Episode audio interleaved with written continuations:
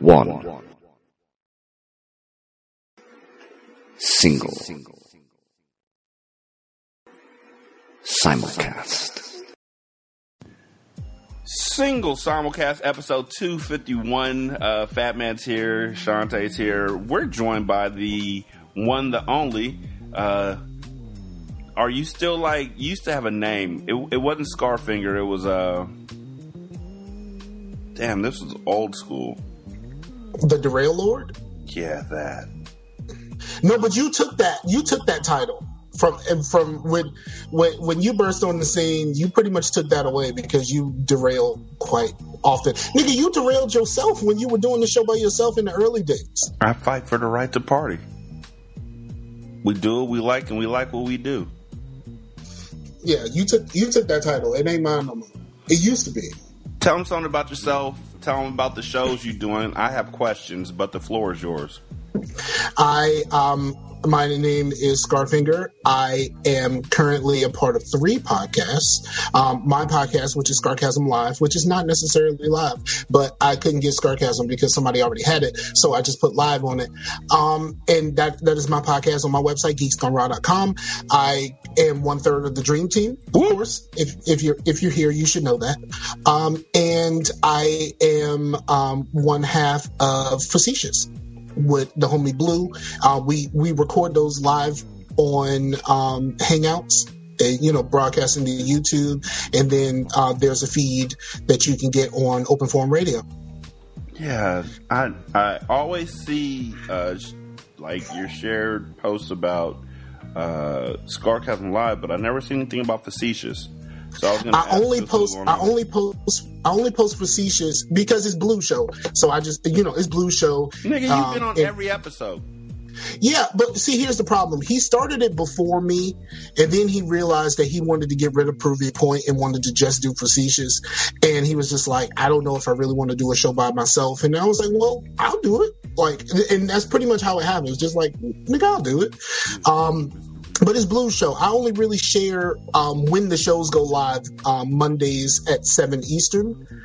Um, I usually just do one share there, um, and but there's also uh, a tab on the Geeks Gone Raw website where you can get the actual. Uh, there's a there's a YouTube playlist on one of the tabs on geeksgoneraw.com, and it and it has all of the episodes. Um, and you know, I, I really I really enjoy Facetious one because it's short.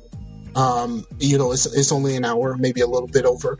Um, and I just I just show up and I do my thing, and it's just like everything else where I'm you know I'm pretty good at this, so I don't really need to prepare. I just show up, I do shit, I I, I fuck shit up, and then I go away. I'm childish, so when people say I do shit, I think I do shit, and then I laugh. Well, sometimes you got to do it. Also, not only do shit and do shit, but when people say let's be honest, for some reason, I think of another country where uh, everybody is a lesbian and it's called Let's Be Honest. Yeah. You know something? I you know on the same kind of level, when someone says they're keeping it 100, I automatically assume they're lying. Why? I, I just it's something about keeping it 100 is I always assume that they're lying. What if I It's- I I, don't know what is. 103? It- that, then that means you're more of a liar. Like I never, I never, I don't, I never believe people that say they keep it 100. I never believe them at all. But keeping it 100, dog, it's the honest way to talk. That's how No, you sir. know that you're from the hood. Nah, no, no, nigga, I'm honest. I tell the truth. Nigga, you ain't keeping it 100 right now. No, fuck that shit. I, you will never hear me say that I'm keeping it 100. You'll Keep never it hear me say that. You done said you keeping it 100 at least once. I have, I have never said that shit. It, out, outside of saying that I don't like when people say keep it 100. I have never keep it said. 100. I've never said that shit. Never. 100. because I automatically assume you're lying. And I don't want you to. I don't want you to assume that I'm lying. So I'm never going to say it because of that. I don't assume that you're lying because you're keeping it 100. No, sir. Keep it 100, Scar. No, I'm just honest. Scar. Honestly, you should keep it 100. It's better. No, I'm just honest. It's like smoking a Newport King and smoking a Newport Hundred. Hundreds are better. Keep it 100. For real, dog. For real. Keep it real. You know, for real, dog. course, I was really surprised when my um when my um my coworker, who's an older white man, smoked Newports. Like that really shocked the fuck out of me the first time. I was like, "Really, you smoke That means he's had sex with a black woman, Probably. or he wants to. These are the levels. If you smoked a Newport or a Cool, you have had sex, or you want to have sex with a black woman.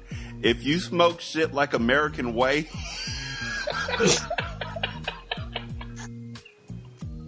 oh, those dollar fifty packs of American Way menthols, that means you fucked a crackhead.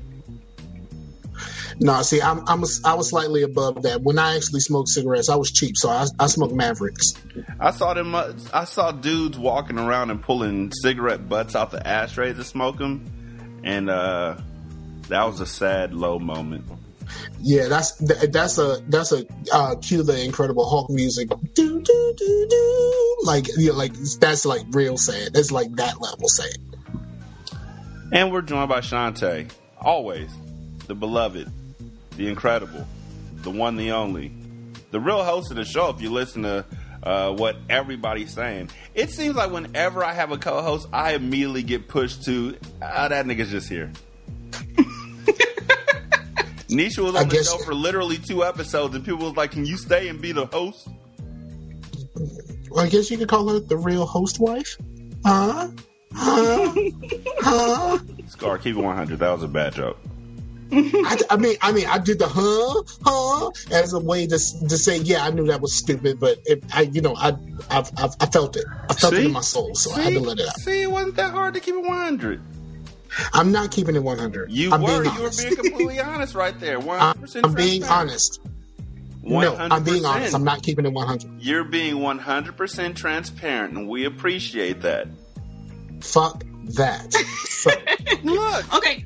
Okay, I have a question though. I have a question though for Scar. So, is it basically like like if you hear somebody say say like, "Oh, I put that on everything," or No. "I swear," is like does it have the same kind of reaction as far Oh. as like when they're saying Okay. if, as somebody saying keep it 100 because that's what it sounds like to me. somebody, if somebody say I put that on everything, I assume that they could possibly be lying. If somebody say I put that on my mama, or I'll put that on my kids, Put that on my kids. Then, yeah, if I say if, if if they say that, then I then I I for some reason I believe them. And if someone says on everything I love, then I'm getting the fuck out of the way because somebody is about to get hurt. Yeah. Like that's but, but niggas only put stuff on something when they about to fuck somebody up. pretty much. I put but that on my mama, dog. If you don't get the fuck out of my face, I swear to God. And if you hear somebody put something on something and then start using gang phrases in the same sentence, just get in the car and leave. Because if they say I put that on everything, I love blood. If you don't get the fuck out my face, blood, I swear to God, I'm gonna fuck you up. Just, you just know if uh, if if you hear the phrase on everything I love, someone is about to get fucked up. Whether it's the person that said it or the person that they said it to, someone is about to get real fucked up in that moment. So uh, so either you can do you can do one of two things. You can immediately pull out your phone for this world star moment that's about to occur. Or you can get the fuck out of there before you are involved in the world star moment. But a world a world star moment is about to happen. or or if niggas start clapping, swear to God, nigga, fuck me No, because- time. I'm from Virginia. That's just how niggas talk. Oh man. Like that, that's just how niggas talk. Like uh, when, especially especially telling the story about a conquest, bruh. Like that's that's just how you do. Really? Yeah. Yeah. Well, I mean, I can't obviously I can't speak for Virginia, but I know there's times when I'm te- obviously I'm not telling a story about a conquest. I'm about to say, But- Shantae, you got stories about conquest? No, but if I am telling a story or somebody is, is out of pocket or something, On everything I I sucked the soul out of that nigga, yo. that's that's how you get down. no. But at the same time, I have been known to talk with my hands and to clap when I'm like serious, trying or excited, telling a story Hey. or something. Shantae, here's something that you may not know. Here's something that new listeners may not know. But here's something that Scar knows because Scar's been with me since the very beginning. My beloved wife, Nisha, She talks with her hands, dog. Yes. Her nickname used to be Nux. and we used to play Nuck if We you used to play buck in the buck background whenever she talked. Whenever she talked, nothing but. Cause she would talk about, oh yeah, I dropped my kids off to my mom's house and I came back and I fucked her up. And it's like, wait, i wait, where was I? oh man, good moments. Oh, Shantae, did the did, did did did it get there yet? Did what get there? The Starburst. No, it hasn't made it yet. Okay, it said that it shipped uh, two days ago, so Okay. I'll just. It might be there today. I don't know. Maybe, maybe. is it going to come UPS? They put it into my mailbox. I don't, I don't know how that works. Okay, no, it's just like if it's UPS, it could come later in the evening. If it comes like just like regular mail, then it didn't come today because that already came. You know, the mail ran, so Yeah. and it wasn't in there. Yeah, Or Scar her uh, big ass box, like it's a box of all red Starburst, Nigga, let me tell you what's the best thing ever. yellow Starburst. You get the the the Starburst Minis favorites bag. yeah, that's what she got. She got the favorites, but it's not the minis. It's just regular size. Nigga, those shits are greatness. I, you know what? I I almost ordered some um some um pink Starburst vape juice once. Nigga, I was this close. I was this close. I almost I almost pulled the trigger on it, but no, I just I went ahead and bought some uh, some thug juice and my nigga juice. thug juice and nigga juice, Mm-hmm. but not Starburst juice. Yes, But thug thug juice is my thug juice is my favorite vape juice. and nigga juice. It's called Monica juice, but you know it's basic. It's it's called Mon- it's, it's called Monica juice with a with a K instead of a C, and the picture on it is Denzel Washington from Training Day. So you know what the fuck they were going for. Yeah, my nigga. Mm-hmm. But yeah, that shit is great. It's like it's like grape. It's like a grape punch with menthol.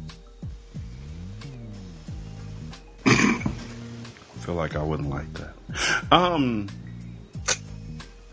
single simulcast at gmail.com is the email address. Uh, single simulcast.com is still the movement.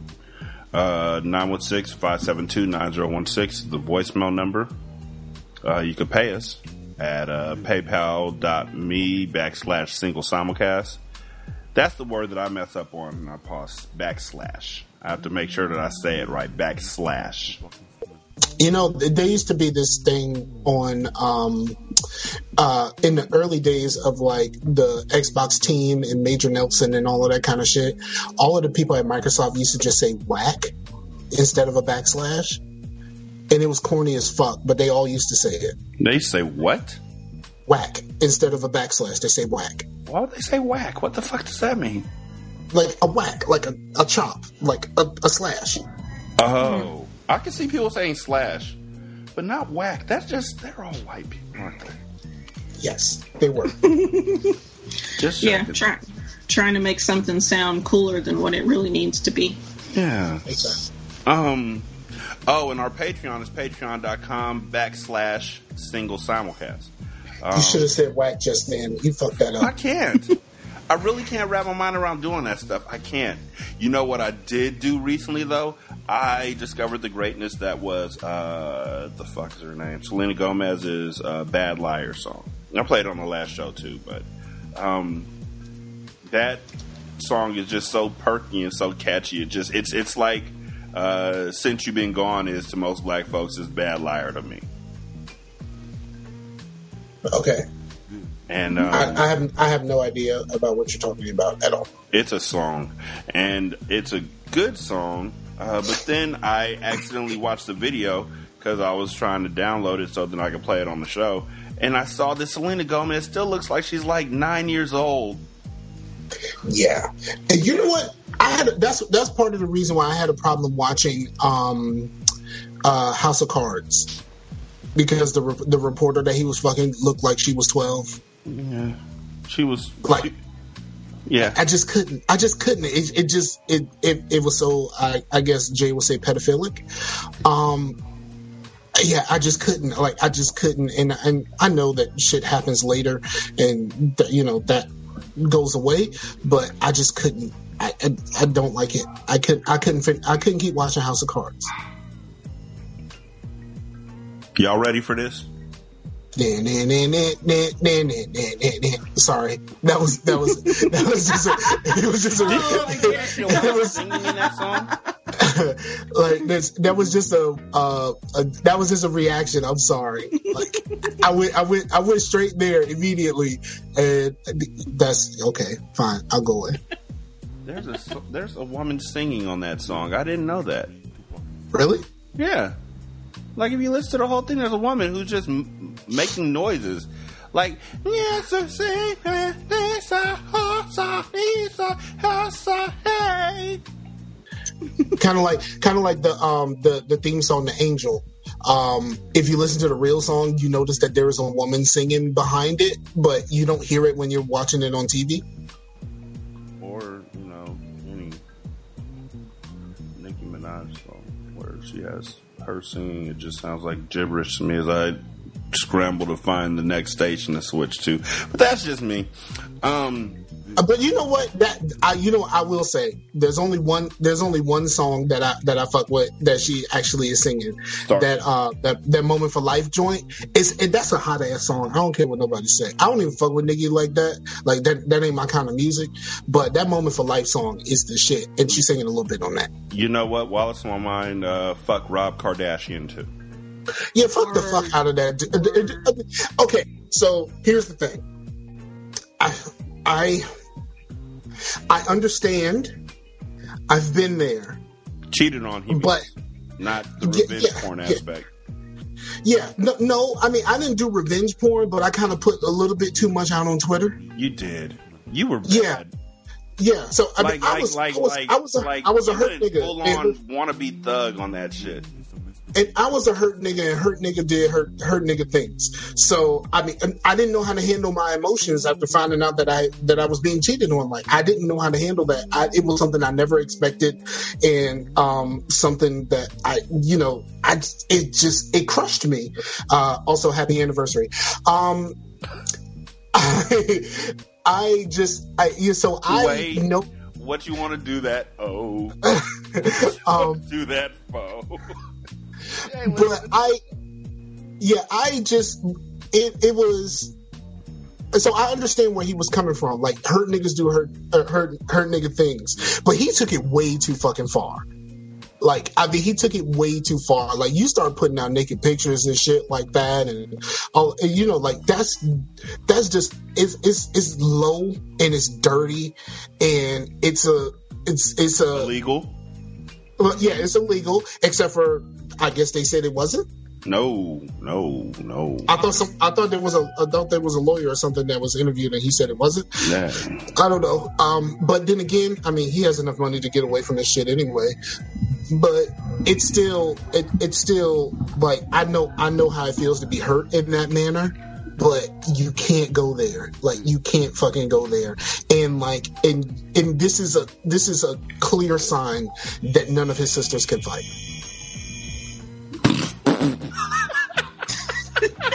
Silly. I saw people saying that on on Twitter and everything. That you know, Yeah. you know, where's where's his sisters? Da, da, da, da. Well, you know his sisters. They can't fight. They ain't gonna fight. It's just like man, they all over. Look, I think when you're over thirty, I mean, all of those women are over thirty. Well, Yeah.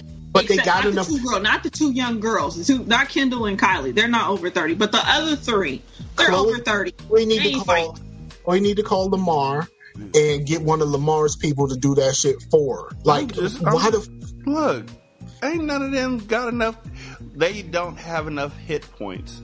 They have not leveled up enough to be confident to fight a black woman. They want the black culture, but they don't want them black hands. But they have enough money to hire a black woman.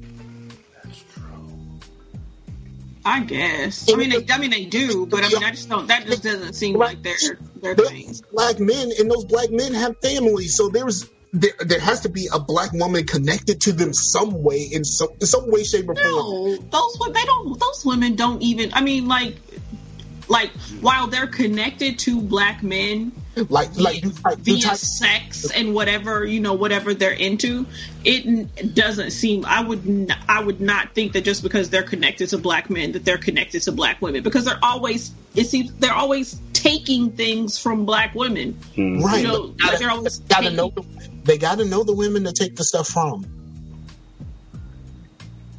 Yeah, I, no, not personally.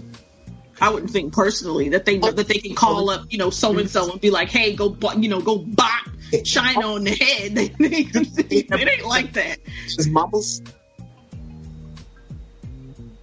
What? all they do is fuck black men. You think they never met any of those black men's mamas? They never met any of those black men's family members? But Like, meeting meeting doesn't mean a You- relationship. It You- doesn't mean you can call somebody and they'll go, and they're going to be like, "Yes." No, and it- I will do no, this that's- for you. Money comes in. That's not like it's not like I'm just asking you to do this thing for me. Like, no, I'm gonna put money in hand. You know, I, you know, I'm good for it. I'll go ahead and write the check now. What do you want to do for me? What can you do for me? Yeah, no, I don't think those they don't fuck with black women like that. Because if they did fuck with black women like that, I feel like They wouldn't be they doing all would the get fucked up checked. shit. They would, yeah, they would get checked more often than they do. It's like everybody else is checking them, except people that are close to them. They don't fuck with black women like that. But even if they were being checked, like it's it's I mean it's kind of like how I would feel if I was that rich. Be like, oh, I'm doing this wrong. I'm just gonna go to the bank. Like I, I wouldn't give a fuck. I wouldn't, give a fuck at all. Like yo, I, if you can check me all you want to, I'm gonna check my bank account. How about that? Maybe, maybe so. I will also say this though, at least from the different episodes that I've seen, or at least these the earlier episodes, I don't know if they care about Rob as much as they care about each other. So I wouldn't see them going up for him in that kind of way either. Well, you know, Rob and Khloé had beef for a while, right? From what I from what I hear from all of this stuff that's happening now, apparently Rob and Khloé had a beef for a little bit, and they didn't talk for like a year. Right. I mean, it totally. I mean, like just at different points, they have berated him because he's not wherever they think he should be. You know, he had graduated college. He was trying to get his business off the ground, but it wasn't popping. He's living in their houses and all this, you know, basically like being a mooch or whatever. And so, no, I don't think that they would risk themselves to pay somebody to whoop Chyna. I, there's, I don't. I mean, just just pay it through Rob's account. You know they have access to his accounts. Like pay pay the person through Rob's accounts. So if anything comes back, it's his fault.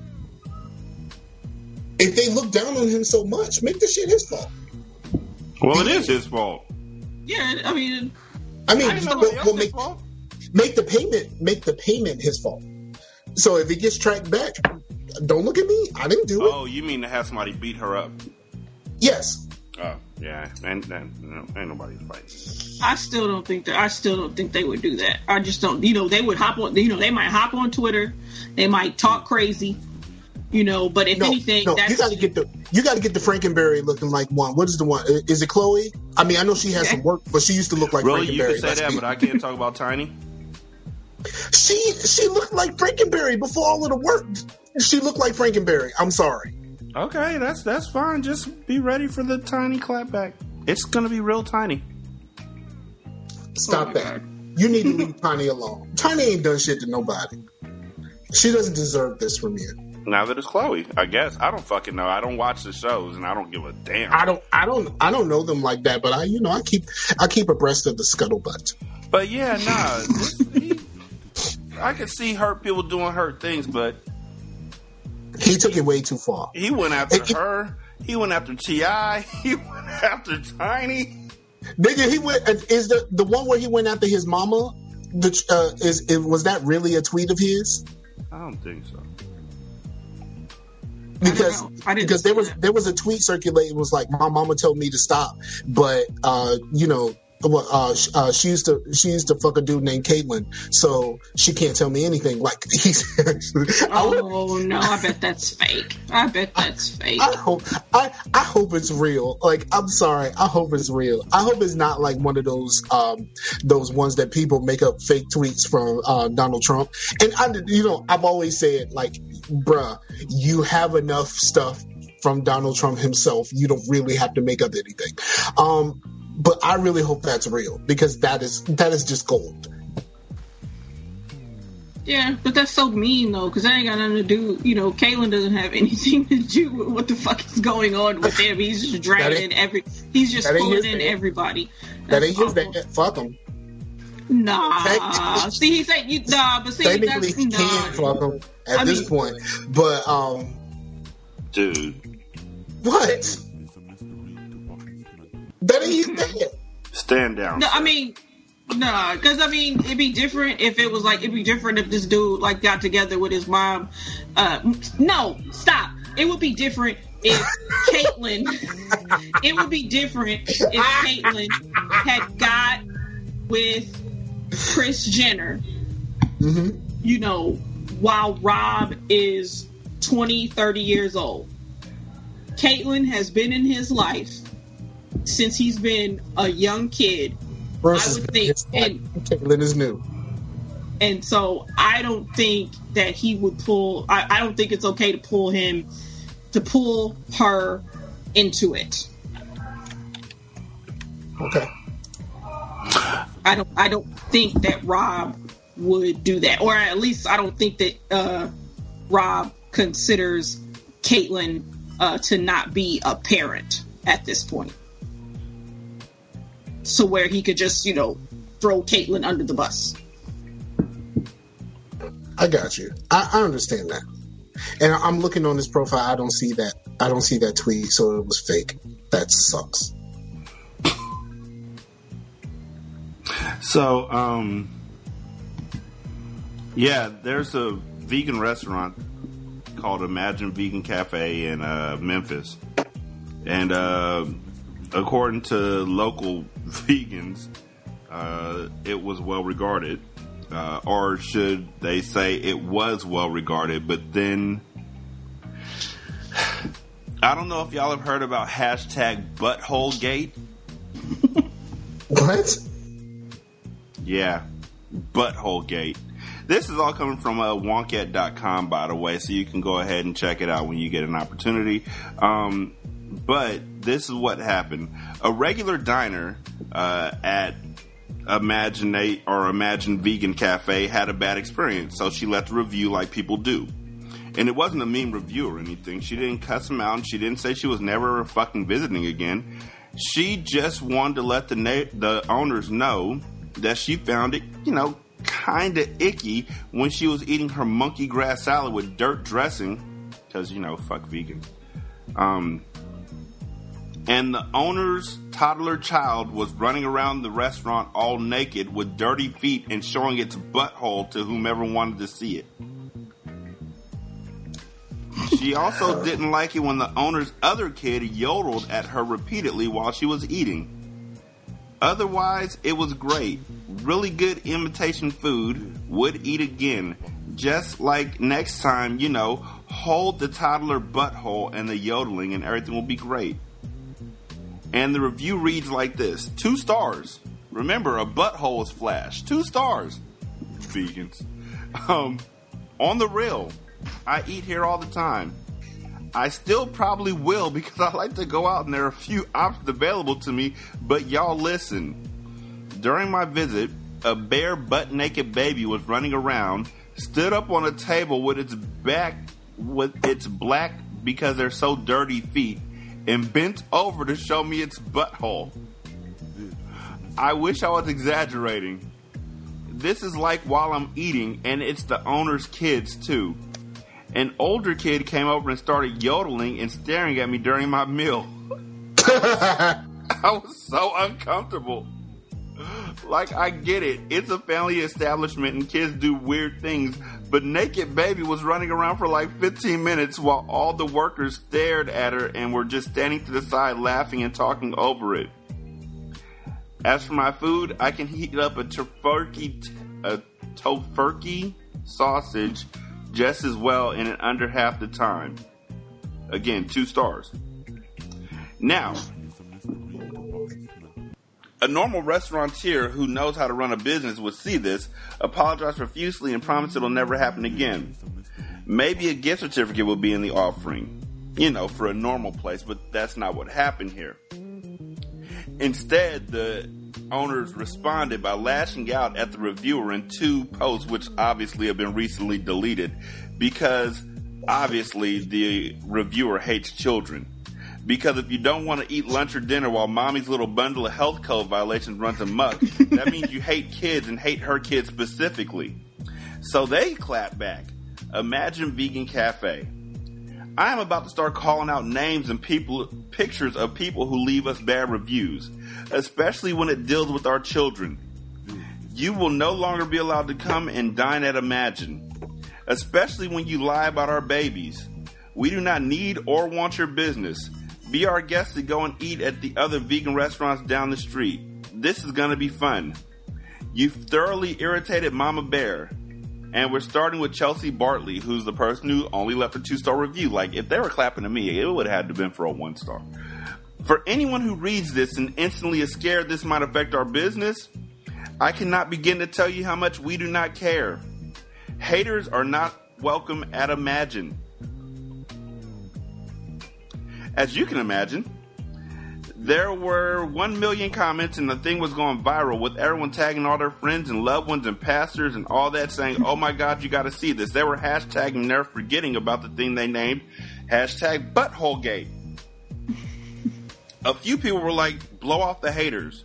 But other people were asking, but if you don't want to have toddler butthole in your face when you're eating, does that really make you a hater? Like, really? Exactly. Really? Scar thoughts? I, I'm I'm 100 percent in on. I I don't want to see nobody's ass while I'm eating, especially while I'm eating food that tastes like ass. Like I do, I absolutely, yeah, that's not cool. And I had a toddler, and I know toddler kind of do things like that. Um, so I don't see this out of the realm of possibility that it might have happened.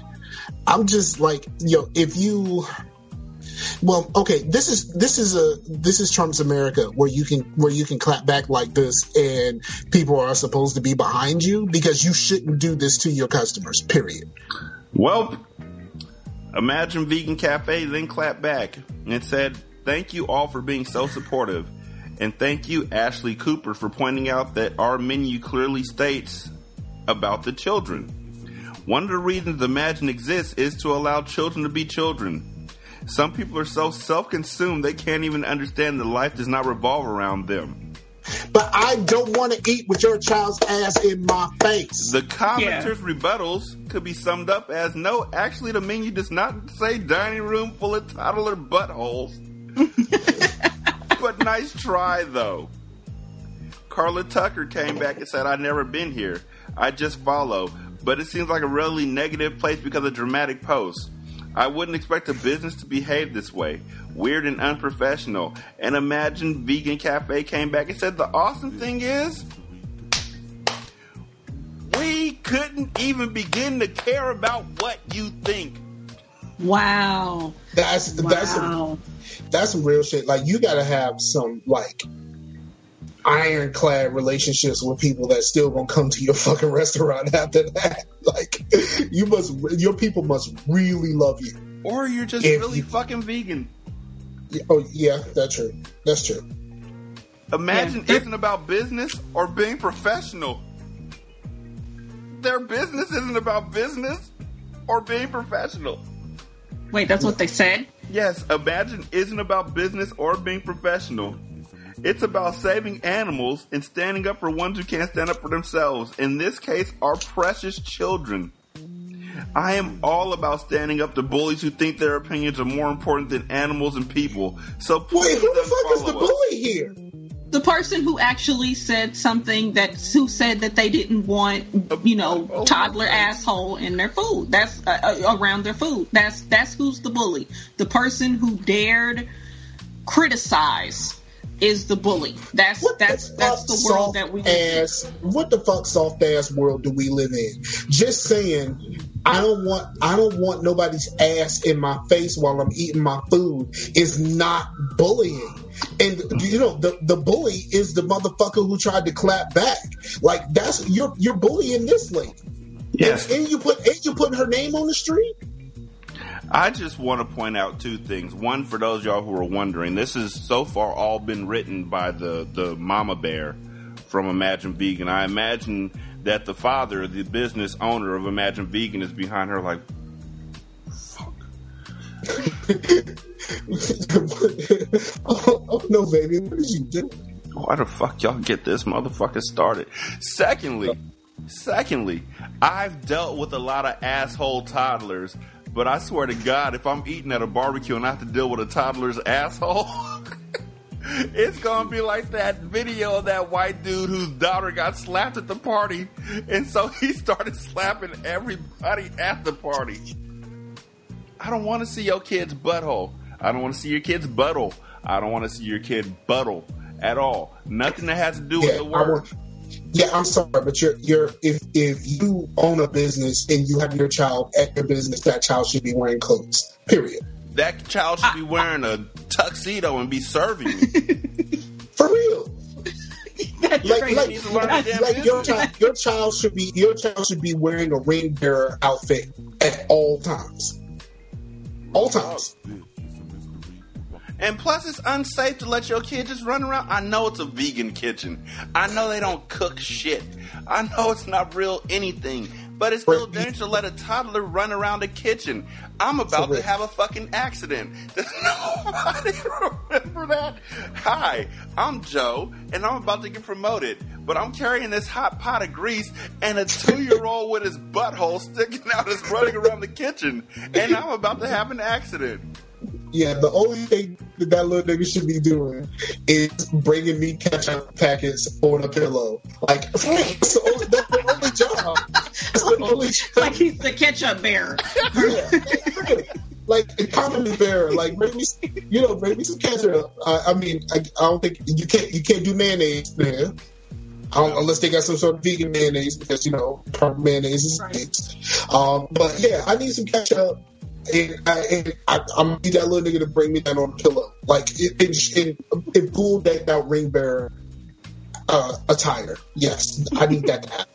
So then Imagine kept going and they said, Christopher, Imagine is not about money. Their business is not about money. Why y'all get this motherfucker started? She, I know, I know the husband is sitting in the back like, just stop typing, baby. Just let it go. Just let it go. We don't give a fuck about your money. this nigga got the Frozen song on repeat behind him. Sing it louder, kids. Let it go. uh, we couldn't begin. No, let me start from the beginning. Christopher, Imagine is not about money. And we couldn't even begin to care about losing business over it. yeah. No. Like Anyone who would not dine at our restaurant because they possibly, because their, oh, their grammar's horrible. Because there could possibly be a naked baby is not someone we want to serve anyway. They are not about saving animals. They are about themselves. Like, what does a naked baby have to do with animals? Like, that doesn't make any the sense. starfish. Oh. would you like some? Would you like some truffle butter with your, with your, with your oh, meal? That's You right. know. That's right. Fuck all y'all selfish motherfuckers who think restaurants should have quaint things like standards. Imagine Vegan Cafe is about saving animals and letting children run around with dirty feet and showing everyone their butthole. Wait. Sure, it's a business in the sense that it takes money and makes a profit and has to pay taxes and has to be inspected by the health department on a regular basis. But that's just fascist capitalism gone wild. Why do you hate animals and toddler buttholes and insisting yodeling? Besides, their kids were being totally normal, even if they were taking local diners to butthole McYodel Town against their will. Let's just stop and really think about the fact that this dude Hello? used the phrase taking local diners to butthole What the McYodeltown. hell just happened? Butthole McYodeltown. Shit, what happened? Butthole McYodeltown. Oh shit, and this is Memphis. Okay. Besides, okay. So then imagine vegan. Okay, Cafe I, I lost y'all for a minute.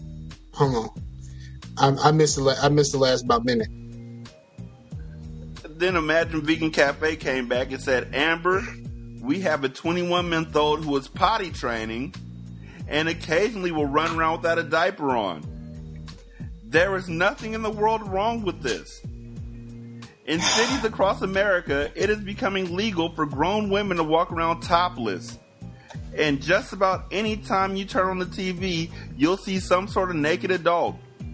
No one has a problem with this, but people lose their minds over a baby. And she was also leaving a negative comment because our five year old was trying to talk to her. God forbid a child is being friendly. I am typically a very nice person and I let a lot of stuff go in the restaurant industry, but I'm at the point where I don't care what people think. Again, I will reiterate the point I said before.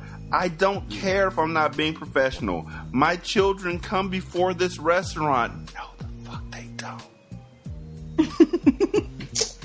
Yeah, you know what this sounds like? White people. Grand opening, grand closing. Like somebody, like so the health inspector is going to show up real soon, and Like- it's about to be all the problems because th- it sounds like this is the type of person that's going to double down and going to have the child ass naked in the restaurant all the time. Right. And then the- and- yeah. and the health inspector is just going to show up and it's going to be like, "Word, that's how you get down," and just, just put and, and put that red ass stamp across that uh across that piece of paper. and You out of here, B. Yeah, I don't know. She's really this person is like super duper extreme because yes, kids, you know, toddlers, if they're being potty trained, they will drop everything and take it all off and run around and everything. But the whole thing is the person, the commenter said that the baby was running around for 15 minutes. And climbed So- up on the table, Yeah. bent So it- over, and showed off her butthole. Right. So it's not like the baby bolted. You know, it's like it's one thing if it's like, oh, we're trying to potty train the baby, we're just letting it kind of just do its thing, and then the baby bolts out into the dining area and then is running around, and then here's comes somebody chasing after the baby, coming to get it, apologizing, sorry folks, oh, we're trying to potty train, and then run back. It was like the baby had free reign. And a free So- butthole. Yeah, and and if the baby is potty training, I don't think that that baby is um has complete control over their functions while they're potty training. So while I'm being showed a butthole, um, there are things that could happen. Like a nose can come out of it. A brown finger. In the big in the big brown shark game. Now, um, after the first uh, thread went viral, the restaurant started a new thread uh, to, yeah, no, they didn't apologize for being such dicks who were probably only acting like that because their stomachs are crying out for a fucking steak. No, they started a new thread to explain why they were right and why the person who left a mean review is a liar who sucks. Imagine Vegan Cafe said, to clarify what happened with this bad review, this is what happened. They're mad when you put what happened twice. See what had happened was we have a one year old child who has just discovered she can undo the Velcro on her diaper. She is also currently potty training. One day last week, she got out of my husband and my sight, took off her diaper, and ran across the restaurant. She was quickly apprehended and redressed. Someone decided that it was necessary to leave a very nasty review about it. Not only about it, but our five year old who was trying to say hello to her and she was very uncomfortable and offended. This irritated the heck right out of me because we clearly stated on our menu that children could be around in the restaurant. I called her out for it and she apparently didn't like it. Now trolls and others are finding it necessary to bash a restaurant they've never been to. And then you deleted made this that worse. You made everything worse. Uh, She here's my thought. I don't know how vegan places work because it's fucking gross. Like seriously, um, but if your kid is potty training, isn't that something you do at home? Exactamundo. Like, shouldn't your kid be overdressed to make sure they can't get to the Velcro on their diaper? Like, why you got your kid? Right? You know what it sounds like? This sounds like something that they would call us in for. Like the cops will be there shutting this whole block down if a black kid was running around with just a pamper on, running around the restaurant while music is playing in the background. This ain't cool. It's not official. And I don't care what you say your kid was trying to say. If she says the kid was yodeling, he was either talking too loud or was making her really uncomfortable. Apologize. But but but even even though I mean the the review still wasn't mean spirited. Nope. No. Like it was No, there was it nothing there was nothing mean about what, what she'd she actually wrote. Yeah. But see I see here's the thing. If I knew I was gonna say all that, I wouldn't have put my name on it. You have to. No, no, no, no. I wouldn't have put my name on it. You have to. I no no no no. if, if if if I was gonna say all of this and I knew I would be back, I I would well it wouldn't be my real name. Well, it was a Google review, so you have to. My Google name is Scarfinger Hoodrich. Like it's not like they check this shit. That is true. it's been like that since the beginning. My Google name is Scarfinger Hoodrich. But Like- again, she gave them two stars. Yeah. That's that's like a little bit below average. Because your kid's butthole was out at the table. Yeah. I mean, all she had to do was just say, you know, one, she could have completely ignored the review. Mm-hmm. She could have just let it go. Or she could have just said, I'm sorry you didn't have a good time.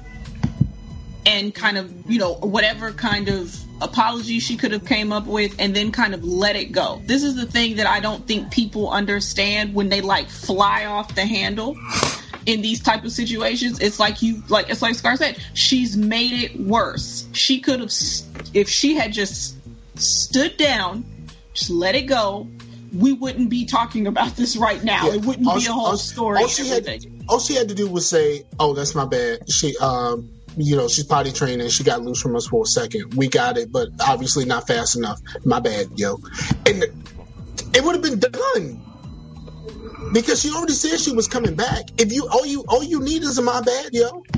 I think that the overwhelming thing that we should learn from this is that Imagine Vegan Cafe is run by a bunch of buttholes.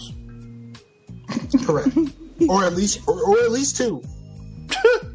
I'm sure the husband is rocking back and forth in the corner like, why? No, it's, it's he's singing. oh, He's singing all of the song. I wish I wasn't. Uh, like he is like all in everything. Like he is uh, like, why am I with this lady? She crazy as hell. Um, I, I would really like a steak right now, but this whole vegan shit was her idea. Like he is probably going through all of that. Now that we're done, what are you thinking? Look, like here's the, here's here's the worst part about here's the worst part about uh the the the whole vegan thing. As disgusting as it is, they can't even have turkey bacon, dog. Yeah. And turkey bacon tastes like belts, like I said before. Like turkey bacon, bacon Let's tastes like flavor. Let's be honest. flavored Turkey belts. bacon does not taste like belts. It tastes like bad feelings and sadness and toe blisters. that should taste like what you what you would think the gout tastes like. It tastes like MC Hammer's like hairstyle looks. it tastes it tastes like how LeBron James' feet look. Oh wow wow Okay, but wait, but, the, but I think I think it's funny that you guys are like putting the whole like vegan thing on her. But as far as like my is well not my personal situation, but I knew people who I feel were like you're vegan, married and it to was vegan. I'm not totally not, but it it it's a Yeah, different. you It's, so- a, it's a, no, you it's a different. so it's a- keep coming to their defense though. no, what I'm saying is that it was the dude who was the one who was pro vegan, and later on in different situations, it was the the wife who was trying to get uh you know get to red meat and everything because he was hardcore vegan. So maybe this this restaurant dude could be the the hardcore vegan, and she's just out there you know being gung ho with it too. I, out of the two of them, which one do you think goes the hardest for this vegan shit? I I don't like, think it's him. I feel I like think it's no. I say it's no telling. That's I say it's no telling because I know dudes who go real hard with the vegan shit, and the woman is kind of just like, oh yeah, I'm doing it, but eh, I don't know. Nah, it sounds it sounds like she has sex with trees. Like it's really sounds like that Maybe she's they're having maybe they're having like a group thing. Yeah, Yeah, I, th- I think these people these people get together and have sex with nature. Like it was a it was a Facebook video last week about people like rolling around in dirt, coming and shit. Like it's really weird. I, I mean, I've seen it. I'm just saying. She sounds like he sounds like he's really a vegan. She just sounds like an asshole Yes. Who became a vegan and is Mhm. now like a super saiyan bitch. Accurate. Like an asshole who becomes a vegan. Like if you're already an asshole and then you become a vegan, that just takes to a whole nother level. Because you can't eat meat anymore. And meat is what keeps you normal. I'm making all of this up, but it sounds correct as hell. Meat keeps you on the level. Batman Wild, spin the beats. This single simulcast. Let them die. Dead, Black Hippy. We don't give a fuck. Hell nah, nigga. This conglomerate so cool, rock, we can freeze LA, nigga. Black Hippy. Kendrick Lamar. I tell him like this. Ring the alarm, awake to a bomb. You ain't a rapper, you Elton John, holding your John. I got a ton of WorldStarHipHop.com. croutons in the Louis Vuitton. That's big bread, the chickens are flying flocks when I come. part of a song. Half drunk, stuck in the palm. Lighting matches underwater while embracing the storm. I'm cool and I'm calm. Laid back, smoking the farm. Socking the shit out of niggas till I'm breaking my arm. Up in my zone, two blunts, cup of Patron. 45 on me, shoot you if you fuck with me wrong. No homo, pause. That's your life when it's gone. Flatline, you don't put your life in the song. I never drove a fast car. I almost ran over Tracy Chapman. She said drive slow. I said fuck off. Fab soul, what's up, y'all? Other than your subpar. Above all, I'm a heaven gate. Above all, fucking great. And every time we in the stool, We cook that, chop that, what's that? That's great. yeah, homie, this is what we do. 310 shit. 323, bitch. Ow, nigga, welcome to the suit where we cook. That, chop that, what's that? That's great. Yeah, homie, this is what we do. 323 shit. 310, bitch. Black hippies, the bag full, the bag empty. Spunt it all at the car lot, then crash quickly. I'm trying to come with enough power to pass 50. I'm talking 50 bill, you niggas don't fit the bill. You niggas don't keep it real, you fake as Pamela's titties. I pound kitties, then hit the club with dogs with me.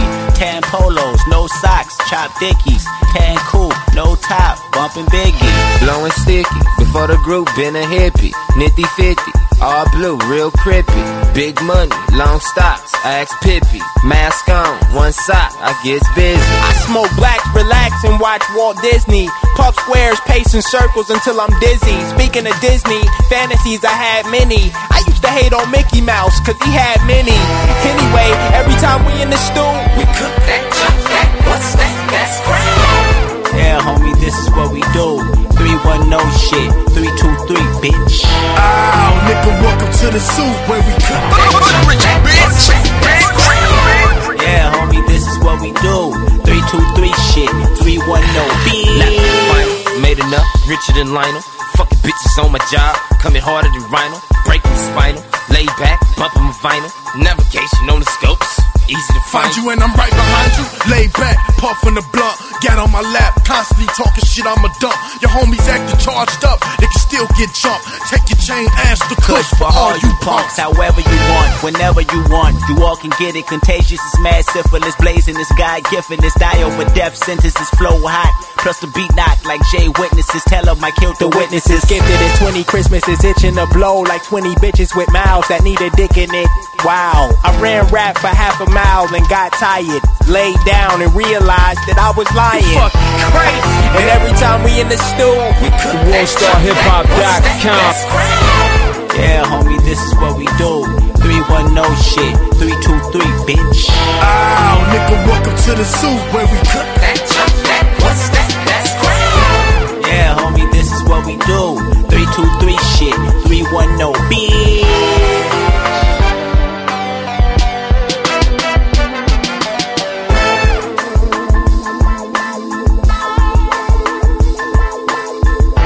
What's going on, everyone? It's Justin from the Three Fifths Podcast, and you're listening to the Single Simulcast.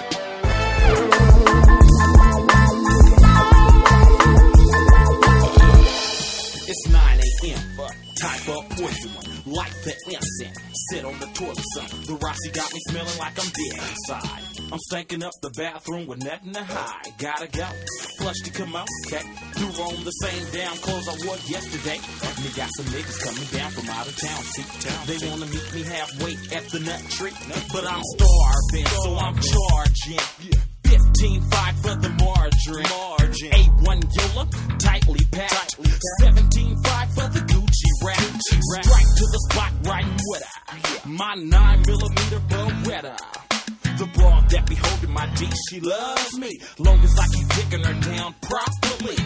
Sitting low in my cut, not like a failure. In front of baby's house, straight talking on the cell, yeah. That's right. Bring me out a unit, a birdie, a cake. With the gypsiness before it's too late. Penitentiary time drastic. drastic. Here she comes with a kilo in a baby basket. Huh. Gotta play your cards right. Game tight. Can't be slipping in the 90s. Damn right. Outsmart the pow pows. Known to the marks as the don't knows. You gotta outsmart the pow pows. You know, you gotta do that shit tough. Be woke to that dumb. Outsmart the pow pows. Motherfuckers always fucking with us. You gotta outsmart the pow pows. They love fucking with us niggeros. You gotta outsmart the pow pows. Check it out. I wear cheap clothes, pants be sagging. I'm not boozy and I don't drive a dope wagon. That's right. Got a grip and I don't be bragging. Can't be lagging, gotta keep stacking. I keeps me a strap in case I. I gotta shoot a simp in his face up. It's better to be caught with than without. Jealous motherfuckers will love it if they heard that I was taking out. This in the summertime, rallies in the winter. Riding with a light skinned, big booty tender. Harass the motherfuckers on gout shit. Gout shit. Trying to put a stop to my revenue. The po-po, I dislike them, hate them. Crooked ass will make it vital. But you know that I know the po-pos would love for a nigga to even attempt to act black. That's why you gotta outsmart the po-pos. Yeah, motherfuckers gotta do that stuff. Outsmart the po-pos. All they want you to do is get aggressive, you know what I'm saying? Outsmart the po-pos. Yeah, I got my partner legitimate be on the other side of me. Yeah, he finna let you know about the little story that went down with him. Yeah, check this part out, though. Spit that shit, baby. It's Saturday night into the nightclub. I got Tanqueray juice in the green bud. Tacked on the freeway doing 50, y'all. 50, A brand new thing looking nifty, y'all. I and then I take some swaps. Yeah. And add the motherfucking gin to the same bottle. Right. Roll me a spitch and put the ounce in the back. Then what? I keep it in the trunk right next to the gap. What they do though? Purple's jack but can't fuck with me. What you got? A open juice bottle and a little old doobie. What they gotta kiss? Cops better kiss my ass for a nigga like legitimate blast. Outsmart the po-pos. You know, that's what a motherfucker gotta do. Outsmart the po-pos. All they wanna do is ice you. They love to put a nigga on ice, you know? The po-pos. They're known to the as the don't know. You gotta outsmart the po-pos. Fuck the five O's, the po-pos, and the metro. I'm on a, you know, hi. Outsmart your motherfuckers. You know what I'm saying? Yeah. Like that there. E40 1992, 92. Just for you, me and the click crew. Hi. That there. They can't fuck with me.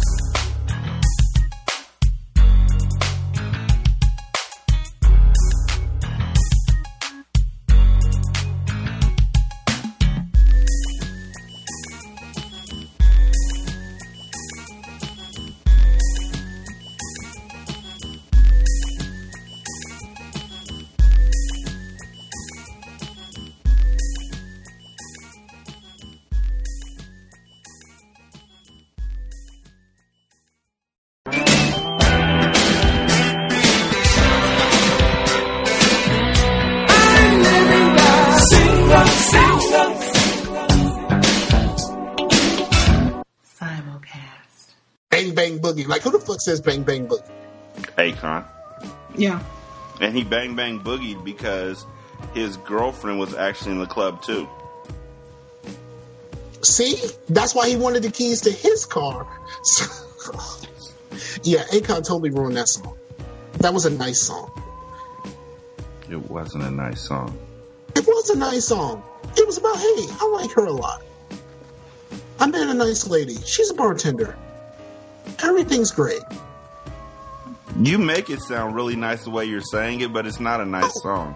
No, if you listen to the words of the song, other than the fact that he said he broke he broke up with his girl, so he went to the club just trying to find somebody, and he ended up talking to the bartender, and they hit it off, and they they were having a nice time until Akon fucked everything up because he wanted the keys to my car so he can go fuck some chick in the club that he met in the club. And But really, really, Oh. Wasn't Akon saving his life? Because obviously, he's been sitting there talking to the bartender and getting free drinks all this time. He can't drive. Akon's being a friend. Uh, no, he's not being a good friend. Bang bang boogie. No, He's not being a good friend because he's ruining the song. yes, Oh. Okay. Bang bang. bang bang boogie dip and I'll see you tomorrow. Uh single simulcast 151. Uh Shantae, Fat Man, Scar, me. Um so Barney's, which is a really high level store, uh, for those y'all like me who don't shop. Uh now you know Barney's is like up there. Like it's not. I guess it's Fifth Avenue level. Um, is Barney's the one that, that had beef with Jay Z at, at some point? Don't fucking know. Okay. Barney's, however, which is again up there. It's not. It's bigger than Nordstrom's. I know that. Um, Barney's is selling Prada's paperclip shaped money clip, which is the sterling silver spitting image of something that you probably have on your desk. And if you have a spare $185 laying around and a serious lack of creativity, uh, you can buy a paperclip shaped money clip, which Barney's is selling for $185. That's the whole story. That's it. Yeah, no. But I mean, there's, I mean, I mean, someone made a, a million dollar uh, iPhone app that somebody that somebody bought, and it didn't really do anything. Yeah, I mean, we've read about how places make collard greens and sell them for what was Yes. it, eighty five dollars? Yeah, that, I think that was Neiman Marcus. Yeah. I think. Yeah. I don't know. Get it how you live. I, I'm just saying, I'm gonna start sporting a paperclip, and I'm telling people that I have a paperclip. Nordstrom But sold a leather rock, priced at eighty five dollars, a leather wrapped rock. Yeah. And then there was the, the, the one place that was selling the uh, uh, dirty looking jeans. There, I was like, really? Like you you you're selling jeans that look dirty? Yeah, because you know people want to look like they work hard without working hard for it. Uh, it was Nordstrom. Nordstrom. Nordstrom's trying to do all that stuff, but Uh, I am just saying, if you see me walking around with a paperclip, it's it's fashion sense. I, I, I don't I don't I don't get fashion at all. I mean, I'm not one of these I'm not one of these young people that really care about such things. Um, I, I don't I don't get it at all. Like, I, why would why would I want why would I want to spend all that money on a paperclip? Like seriously, it's a paperclip. I don't know, but for this dude right here, I hope he didn't get a paperclip so we could save that money for bail. One Minnesota man learned the hard way that the coveted get out of free get out of jail free card doesn't actually get you out of jail. I heard about this. When he tried to use the actual board game piece to get out of being arrested, it didn't work, but it made a great viral Facebook post. The Dakota County Sheriff's Office said he presented the card when he tried to get out of being booked on an outstanding warrant. They say he was actually carrying the card in case he was taken into custody.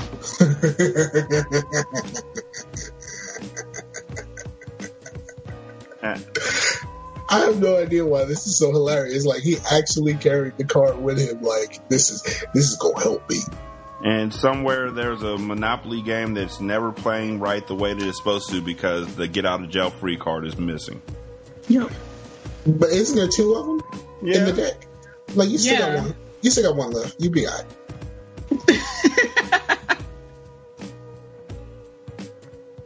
I'm just saying. I don't think it's gonna be all right. Kind of Hold on, like wait, wait, wait, wait, wait. Hold on, wait. Let's let's go back for a second. Those those dirty jeans are four hundred and twenty five dollars. white people. I can't see no black folks buying that shit. Maybe Kanye. No, Kanye sells clothes that look like they're dirty. Like, look, here's the problem. uh, The, the problem that I have with all of this Kanye design shit. Like, Kanye really convinced niggas that the hottest shoes in the game look like they're made out of burlap. Like, how how the fuck did he pull that off? Like these, sho- like, and I know people who own these shoes, and I'm like, how the fuck did you get conned into buying burlap? He didn't get conned. He got Kandied. huh? Huh? Huh? You see how bad it sounds when you do that? The huh part? Hmm? Knew it I mean, you were supposed to do that earlier. It was a bad joke when I said it. Perfect. So, boy, I'm never, ever, ever going to unsee this. Uh, Zhejiang man arrived at the hospital late one night last week with his swollen penis stuck inside of a wrench, leaving both doctors and firefighters at a loss for what to do. Fortunately, dentists knew just the thing to free his manhood. The 37-year-old man was brought into the hospital in Linhai City at 9:30 p.m. on June 2nd with his penis turning purple after being trapped inside of the wrench for over 15 hours. Immediately, the hospital convened an emergency meeting among specialists to figure out a suitable plan of action. Doctors decided that in order to release the wrench from the man's penis, they would have to cut off blood flow to his genitals through surgery. In order to carry out the operation, doctors needed the permission of the man's family. They made multiple calls to the man's parents who said they would come in to sign over their consent but never showed. So doctors went on to plan B and reached out to the local firefighting squad. However, after closely inspecting the situation, the firefighters were also at a loss of how to remove the wrench without seriously injuring the man. Luckily, at this point, one doctor suggested they call in some dentists, explaining that earlier that afternoon she had listened to a lecture regarding a similar case. Two dentists soon showed up and went to work with a dental drill that spins extremely fast but uses water to keep itself cool, preventing the man's genitals from getting burned.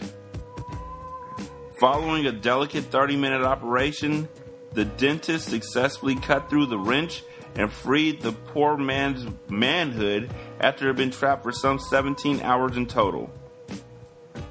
Reports fail to state exactly how the wrench got on there in the first place, though it is mentioned that the man is a bachelor. Dang. Okay, so two things. One, your dick fit in a wrench. In the small part of the wrench too. I thought. Yeah, I'm, I, yeah, I'm looking at the picture. Yeah, I thought. Yeah, I was thinking like, why don't you just release the clamp? No, he stuck it in the hole. Um, so first of all, your dick fit in the hole. Damn, dude. Um, second of all, like it would have just been so much easier if you would have just bought a pocket pussy or a fleshlight or something. Like they don't have any of that shit in in in China. It's China, right? Mm-hmm. Yes, it's China. You can't buy, you can't buy a pocket pussy in China. I'm pretty sure they will be giving out pocket pussies by the dozen because you you know they got a like a restriction on how many kids and shit you can have because they got too many fucking people. But like yo, you should get a government sponsored pocket pussy in order to take care of this. But your dick fit in a wrench. How? How? I, I, I'm I'm I'm just trying to think about the logistics. Like, how, how does Well, some people just have small penises, you know. Shit, I, I still don't understand the logic of. I don't understand how you think that once you get it in there, there's going to be some type of pleasure that you can get from it. That's what I, I guess I didn't understand. It just seems like it's just cold and metal on your dick. That just doesn't sound pleasing. So I don't. I don't. Well, know. I mean, for for for a flashlight, they tell you that you should soak it in um and soak it in hot water, makes it warm enough, that type of thing. Um, maybe he did that, so it wasn't as cold. You know? No. Right, but it's only but it's only on a a small part of his uh of his dick. I would think that a fl- I mean a fleshlight covers everything to mimic the feeling of a vagina or Absolutely. whatever. You know, so this whole thing where you just have it's like you have like a cock ring on. It's just it doesn't make any sense. It's just It's- hanging out. Uh, But that, but I mean, obviously, obviously it fit. So I mean, we're not we're we're not really talking about how small it must be for it to fit there. Maybe it's that short. Mm, wow. conversation's kind of making my dick hurt. This is all. All of this is all sad. No, it's just making It's me just- think. Of, it's just making me think of my flashlight. Um, I don't have a flashlight. I don't need one. But I'm just saying. I, I've I've had one for years. mm. I don't use it. The cleanup is too it's, it's too much for the cleanup, so I never use it. But Speak- I've, I've, I have. Speaking of cleanup, Naples, Florida police arrested Summer Ad- Adamson after a routine traffic stop after officers noticed that she had heroin syringes on her vehicle's floor and other illegal substances, substances in her possession. After getting Mrs. Adamson to the jail for booking on the minor drug charges, things got weird when once Miss Adamson was advised she would have to complete a strip search before entering her cell. While officers were administrating the strip search, Miss Adamson pulled a plastic bag out of her butthole and began to eat the bag and the contents inside of the bag. Oh my god! Police were able to stop her and discovered that the contents of the butthole bag contained meth. She's now on bond. Oh my god! I can't. Um. Oh my god! I'm looking at her picture. Oh my god! I don't know whether that's I don't know whether that's just I don't know whether that's just uh, lesions on her face or is that shit. Like at, at this point, I don't know. I'm just saying, like you have to be pretty down and out to grab a bag out your butthole and Oh my god! That's- eat it. Oh. Hmm.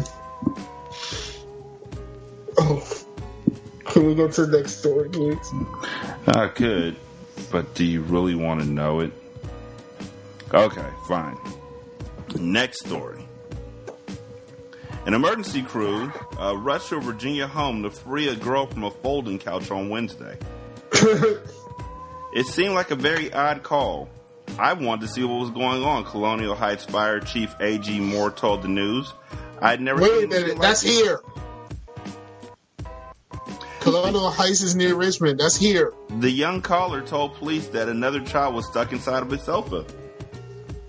When I arrived at the home, the medic unit was already there, Chief Moore said. When the chief opened the home, when the chief entered the home sunroom, he said he saw emergency crews assessing the situation. The chief was told that two girls, approximately 12 years of age, were playing hide and seek. During the game, one of the girls got folded into a sleeper sofa. Her friend was not strong enough to get her back out. That's literally down the street from here. It's a situation where those sofa beds can be awkward and heavy to begin with. When you have a child in there, it takes a lot to pull her out with the additional weight. After confirming the child was simply folded into the sofa and not stuck on any metal pieces, it took emergency crews about two minutes to free the child. Firefighters stayed around to speak with the girl's parents when they came home to let them know what happened and everyone was okay. Don't try this at home, Chief Moore advised.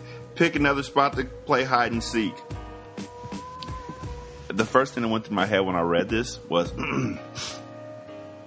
well, well, well, what the fuck is this? Hide and seek on the sofa bed.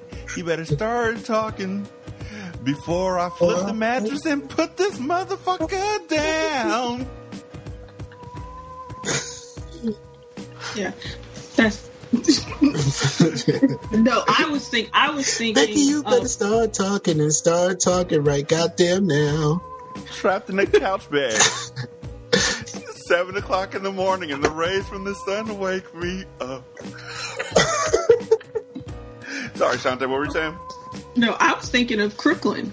Well, you know when uh, the little girl goes to visit her whoever it is down south, and her aunt has like a little dog, and they can't find the little dog until finally they open up the sofa bed, and the little dog is dead, and it flies out the sofa bed when they open it up and everything. That's what I was thinking of. Yep. Was the yeah Queenie, R.I.P. Queenie. Always a queenie. Never a kingy. I'm just saying, dog life matter in movies. I don't know. Scar, you had told me that you wanted to get out of here before midnight, so go ahead and do your shout outs. Um, man, just shout out to you for, uh, well, shout out to y'all for having me on. Um, I, it, it's been a while since I've been on the show. I can't even remember last time I was on. Weird. Um, but yeah, shout out to y'all for having me on. Shout out to everybody that's listening, uh, to the, uh, the Patreon supporters. Um, uh, we, you know, we appreciate doing this stuff for you and we glad, we're, we're glad that, you know, the few of you that are so far are, are willing to put some down on it and you know, so we can keep making more stuff and we can do better things in the future. We appreciate you. Now, Scar, I know you don't actually listen to the show too much, hmm so uh, I'm like way behind. I'm, yeah, I'm we're after the break, we're gonna get into the next chapter in the Book of Lies. Um, if you want, you can stick around. I know it's late night out there, though. So I'm- about how much longer you got? it depends. Uh, if you never heard the Book of Lies, it, it always depends on what fuckery. Yeah, I think. Uh, yeah, I think about the cut because I got to put Pooh to bed. Yeah, it all depends on what fuckery Rachel Dolezal comes up with. Oh, that's what you're reading? Yeah, fuck that bitch. Yeah, more or less. Exactly. Exactly. Yeah, more or less. All right, man. Um, All right. We appreciate you. Thank you for stopping by. Uh, Fat Man Wild, spin the beats. We'll be right back. This single simulcast.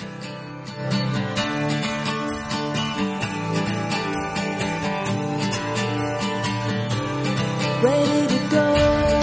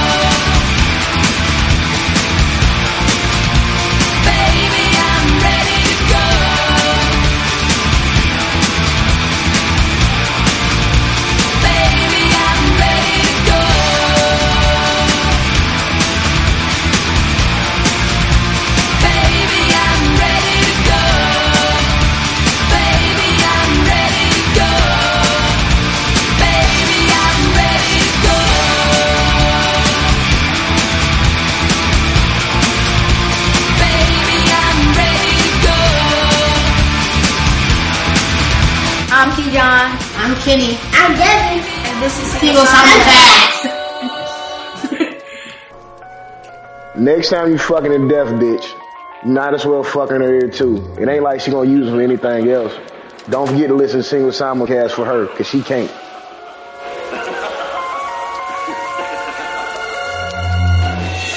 I was born running with the baton. Now I'm known as the young intellectual dawn. Until I'm gone, where I'm from, the real don't get along with the fake. Look me in the face, eyes of the storm. You don't want none. No beef could never hurt me. I be on my Eastern bull, they cold turkey. Firstly, it's the double entendre monster taking haunting. Constant, just to your conscience, so be cautious. If you call for it, we leaving corpses. The causes of the coffin is the broken closet. Skeletons in my closet. Tomorrow's never promised. Never mind it because we immortals regardless. Real G's moving silence like my designer. Intertwined with the timeless divine. Higher powered. I was dipping in the gold since a minor. Sitting on my throne overlooking my empire. Uh, uh. Resurrection the real, you niggas fake.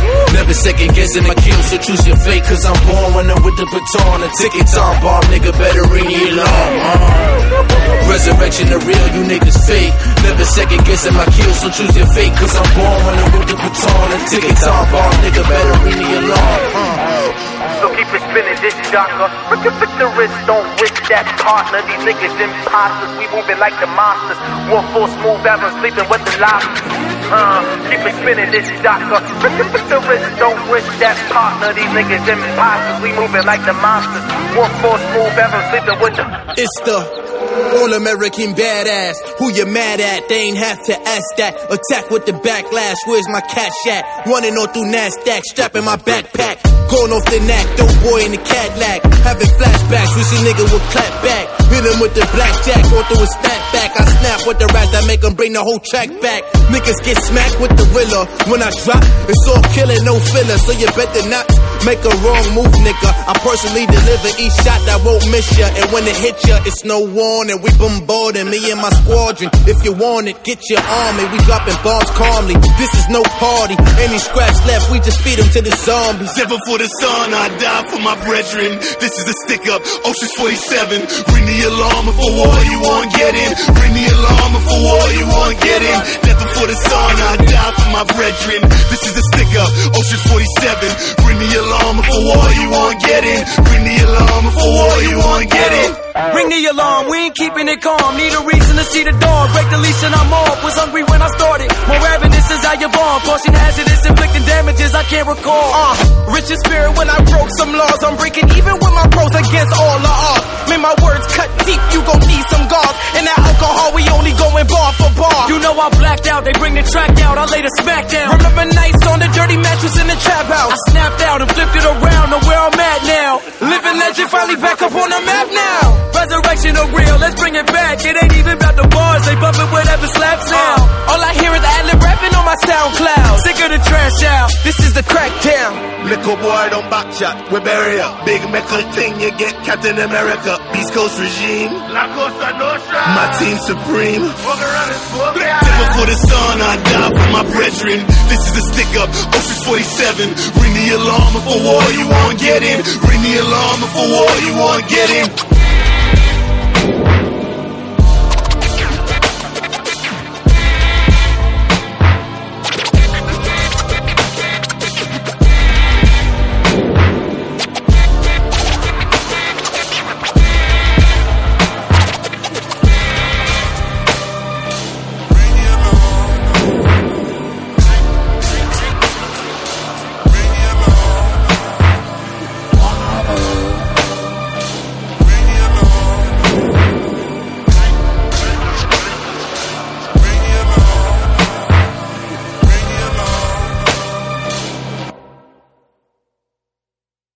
That was That was simply simply sensational. Single simulcast shall surely surface speedily.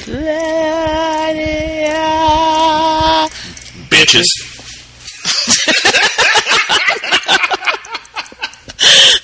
Hello, everybody. You are listening to Single Simulcast. My name is John Cushman of the Cushman Chronicles. This is a podcast where I fight the forces of resistance in this. oh, okay, I gotta go. The Cushman Chronicles.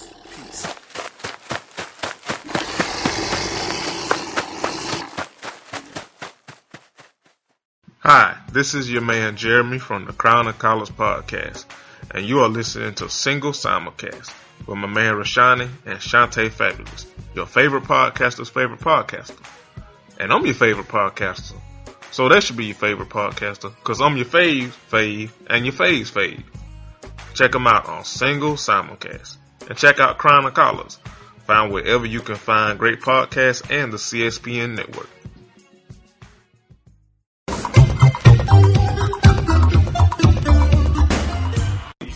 I'm Look, when you say you're gonna mute, do not talk. Just shut the fuck. I'm mute. I'm, I'm muting Rashani. Shut the fuck up. I'm muting. You Okay, I'm hear how mute. Tyrone is quiet? That means he shut the fuck up. Um, now I'm, I'm muted right now. Nigga, y'all need to mute. y'all muted now? Clearly y'all ain't muted because y'all talking. Punk ass Nick, man. Okay, I'm about, I'm about to mute. Look. All right, for real this time, I'm, I'm gonna mute now. Could y'all mute? For real? For real? Oh, okay, cool. So, um, Karen. Okay, wait, what did you say? Nigga. So, so I, I thought you said. I thought you said something. Motherfucker. I, okay, I'm muting. I'm going back. I'm going back to mute now. Okay. We good? Fuck you!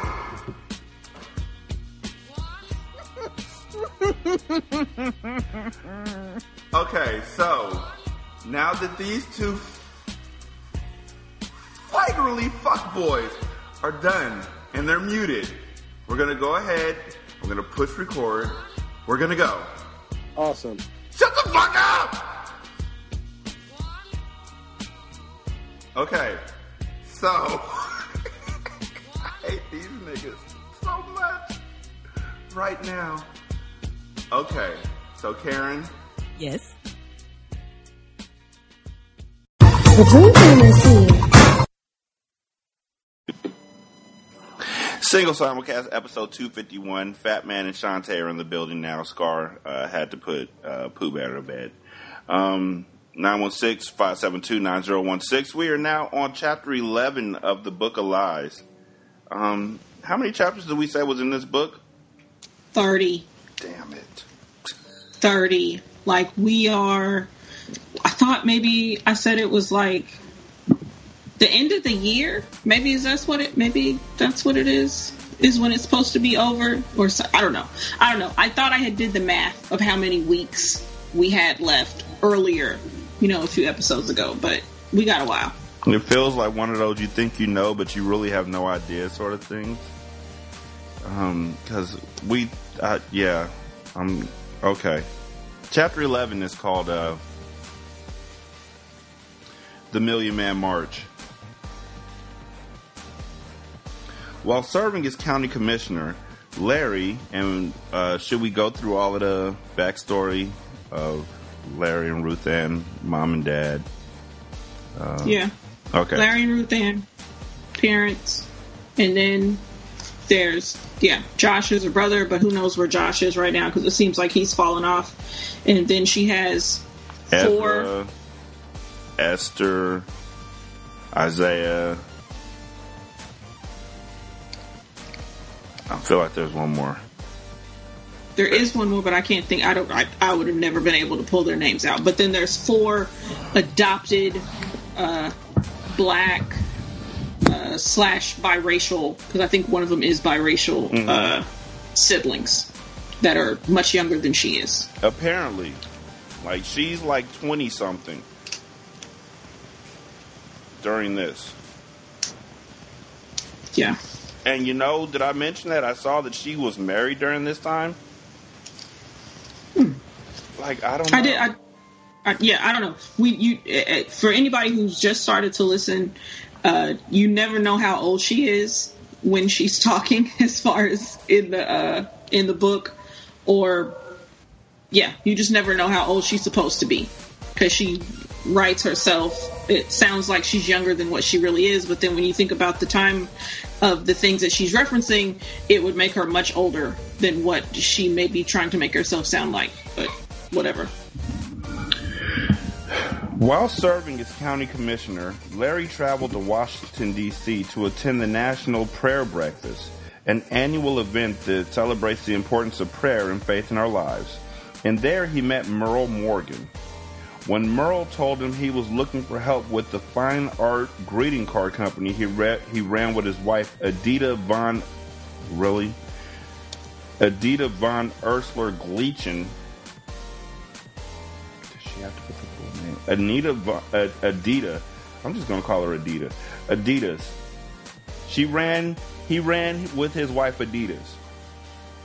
Uh, Larry mentioned that I was a budding artist and might be available to work as an assistant. The two of them worked out a deal, the exact details of which I was never privy to, that involved me working for the Morgans and staying with them at their home in Arlington, Virginia for two months when I was 17. I was excited to learn about the business side of art publishing from someone who had managed to create a successful career for herself doing it. Turning watercolors she made of well known Washington monuments and buildings into calendars, posters, and greeting cards, Adidas had become especially popular with politicians on Capitol Hill. The focus of my artwork at the time was mixed media collage. Living in an area where good paints were impossible to buy, I relied on a variety of other materials thread, recycled paper, animal skins, whatever I could find. I entered my best pieces in competitions at the county fair. Grand champions earned $5, blue ribbons $2, and reds a dollar. But even though I won plenty of ribbons, this income stream never added up to very much. I was looking forward to seeing how Adidas made a living as an artist, but when I arrived in DC, I discovered that my role wouldn't be limited to the art publishing business, but also included being a nanny and a cook. So she was a slave. Again. Some days I delivered greeting cards to the offices of the senators and members of Congress, but I was just as likely to be asked to entertain the Morgan's four little kids. Fuck. Living in a community full of rich white people for the first time in my life, I felt like a second class citizen. I was the help. Despite the hard work and long hours, I once had to work 23 hours in a row. I loved being in DC and longed to see and do as much as I possibly could while I was there. Unfortunately, the only time I managed to get out of the Morgan's house was to deliver greeting cards with Merle or to help Adidas with the shopping. While I've been educating my younger siblings about black history and culture, yeah, that's the other thing. Okay, wait. She's making it sound like this is in 95. Mm-hmm. She's saying she's 17. Mhm. Now, I did the math because, or she's she's saying the, uh, she's referencing the Million Man March. The Million Man March happened in 1995. Mhm. She is saying she's 17. Mhm. Uh, she was born in 1977. That would, you know, possibly make her 17 going on 18 because that's Mhm. if you do the math, that's what you get. And now she's talking about taking care of her four siblings, but she was talking about in the last chapter talking about her four siblings, and that was in the 2000s, Mhm. and she was in her 20s or whatever. So this is this is back to what I was saying as far as the time frame is concerned. As far as when she's jumping back and forth, you never know how old she is whenever she's referencing things. Even though, but when you think when you do the math, it's just like, well, girl, what are you talking about? It gets worse. While I've been educating my younger siblings about black history and culture, the name of one university kept popping up in my research. When you consider the many fine historically black colleges and universities in the United States, Howard University always comes at or near the top of the list. Its alumni directory reads like a who's who of the world's best and brightest in law with Vernon Jordan and Thurgood Marshall. Literature, uh, with Ta-Nehisi Coates, Zora Neale Hurston, and Toni Morrison. Politics, Stokely Carmichael, David Dinkins, and Andrew Young. Music, Puffy, who didn't graduate. Um, Roberta Flack and Crystal Waters. Really? Really, Crystal Waters? Really? Is she really supposed to be on that list? Wait. Puffy, Roberta Flack, and Crystal Waters. I am Yeah. literally racking my brain right now trying to think of that one song Crystal Waters made. Is that the da da dee da dee da? Is that, that her? might be her. She's just like you and me, but she's homeless. I'm about to find out.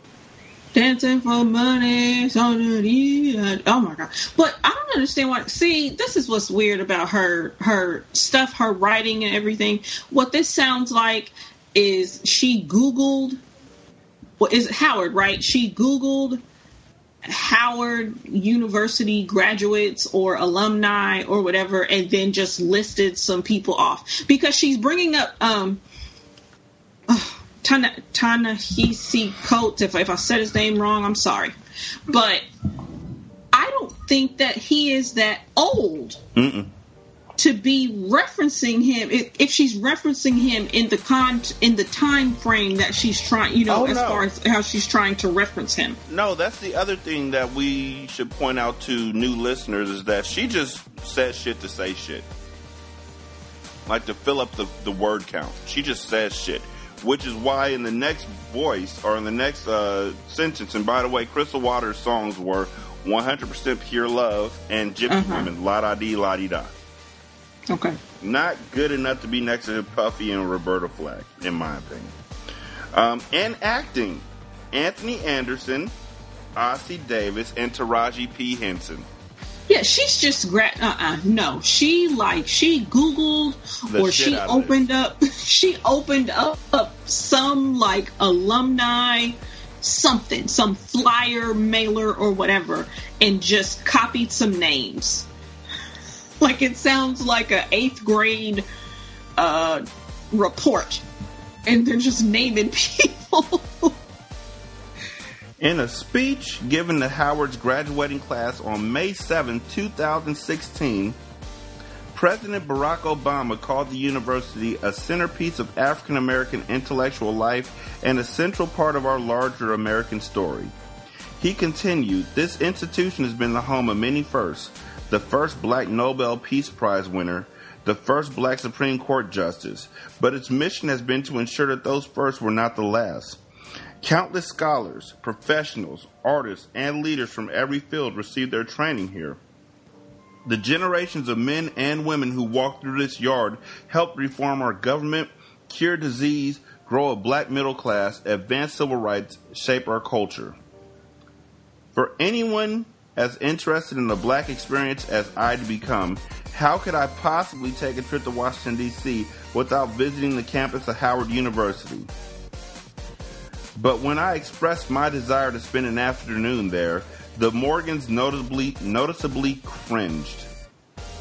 Oh, we can't let you go there, Merle said. It's in a very dangerous area. He described it as being in an inner city neighborhood, code language that meant black, poor, and violent. You know what I'm really tired of? And we're only 11 chapters in, it's gonna get worse. I'm really tired of her being the paragon saint of white people. mhm.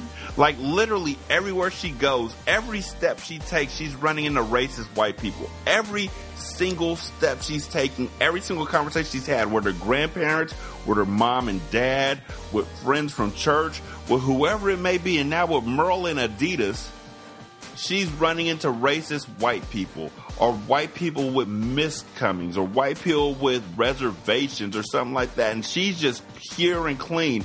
And i just want to point out again racism you are not born with racism. You were taught racism. And if she's grown up among all this racism all this time you can't tell me she hasn't picked some of it up Exactly. That's what makes that's what makes this so this is just it's another thing that makes this messed up because you can tell that she is not some it doesn't sound like you know she's not saying like oh I I learned these things from my parents I realized that you know I I learned other things that made me question what I what they told me and I changed my mind and it took work and all this different kind of stuff it's just like she's you know, experiencing this stuff but not being fazed by it because she's already, you know, she loves black people and blackness and whatever. You know, she's just out here unfazed by what she's interacting with. And yet, every other sentence just sounds like she's reading from a how to sound like an ally guidebook. Like she's not really living this. She's just saying this because it sounds good. Like this is what's gonna, yeah, that's gonna get them on my side. If I tell them that everywhere that I turned there were racists while I was protecting these four black babies who everybody thought was unruly and wild except for me and my parents called them a gang, but I didn't agree with them and I taught them black culture because nobody else was telling them, yeah, that'll make them have my back. This is despicable. Like seriously. Every time I read about her interacting with another white person, I'm like, how the fuck did these white people sign off on this book? Every name that she put in this book has to sign off on this book, has to say that they're okay with their name being in this book. She is literally dragging everybody else in the mud so she can stand on their backs and look taller.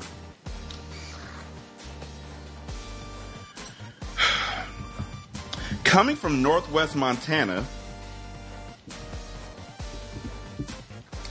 coming from Northwest Montana, I wasn't intimidated by the idea of venturing into so called bad neighborhoods.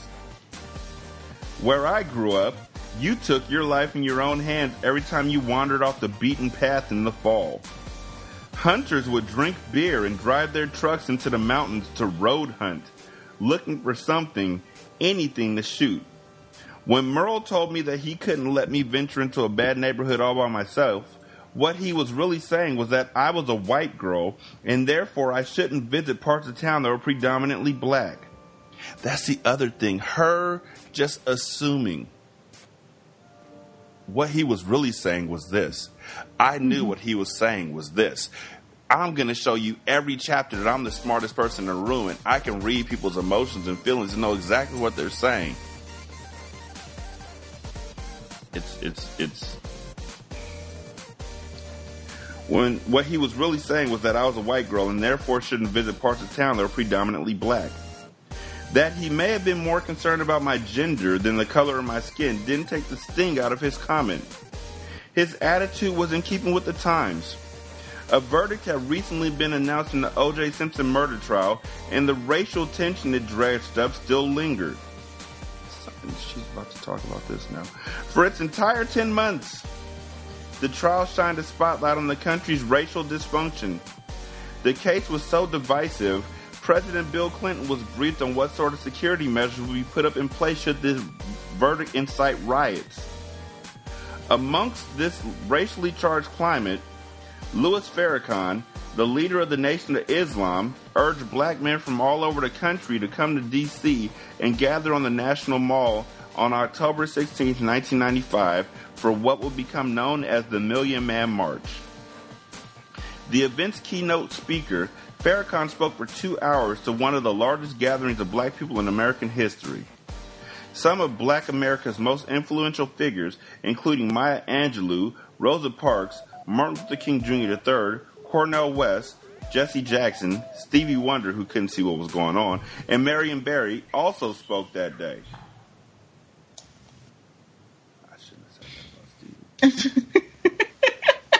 I was muted and I was laughing, but I unmute myself. I shouldn't have. I, like really, like Stevie didn't do shit. Like he, he didn't see that pot shot coming. Um, in the many speeches that were given over the course of the ten-hour-long event, several themes emerged, namely atonement, reconciliation, and responsibility. The audience responded by, exhibit, by exhibiting an unprecedented display of unity and love. Men from every part of the country and all walks of life could be seen hugging, laughing, and crying. Towards the end of the day, Minister Farrakhan asked members of the audience to pledge to take responsibility for their own actions and an active role in improving the black community. In the immediate aftermath of the march, nearly 2 million black men registered to vote, and the NAACP enjoyed a surge in membership.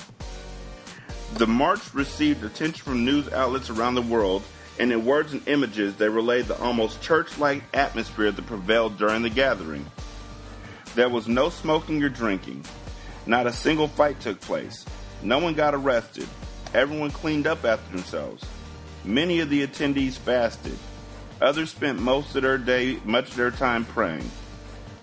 When reflecting on that historic day, many of those who attended the event described having gotten goosebumps.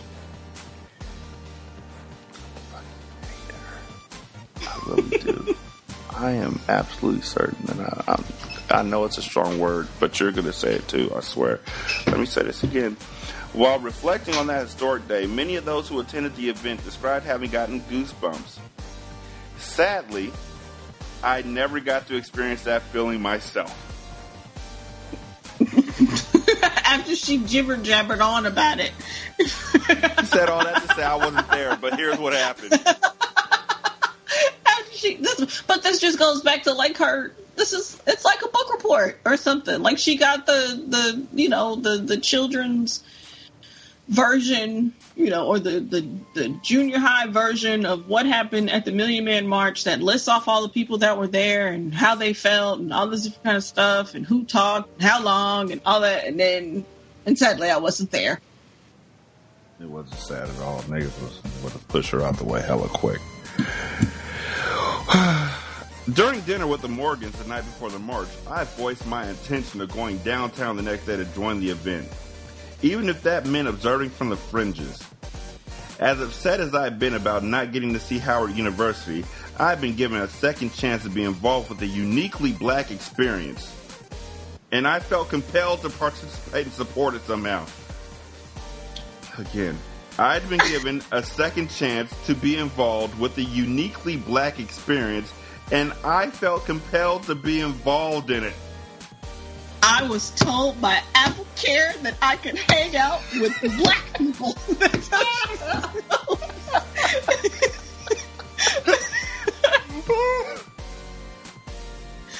like, I don't, I don't get it. Like, I, well, for one, I don't get it. Well, uh, well, this seems like peak white woman. Mm-hmm. because I because what I remember and maybe I'm wrong what I remember about the whole thing about the Million Man March is that they they they understood if women came but really preferred it to just be men. Just that's what I remember. And now I could be completely wrong about it but it seemed like it was supposed to be a bonding moment an atonement moment for black men. So for her to be like, well, I'm going. This is my shot. You know, it's very kind of like peak white woman that she doesn't even realize that she probably shouldn't be there or it's not for her, you know, to like you can support from your house or what I don't know. I don't know. I don't know. I don't know what she thought was supposed to happen. I just, but it definitely makes me think of, you know, I was told by Apple Care.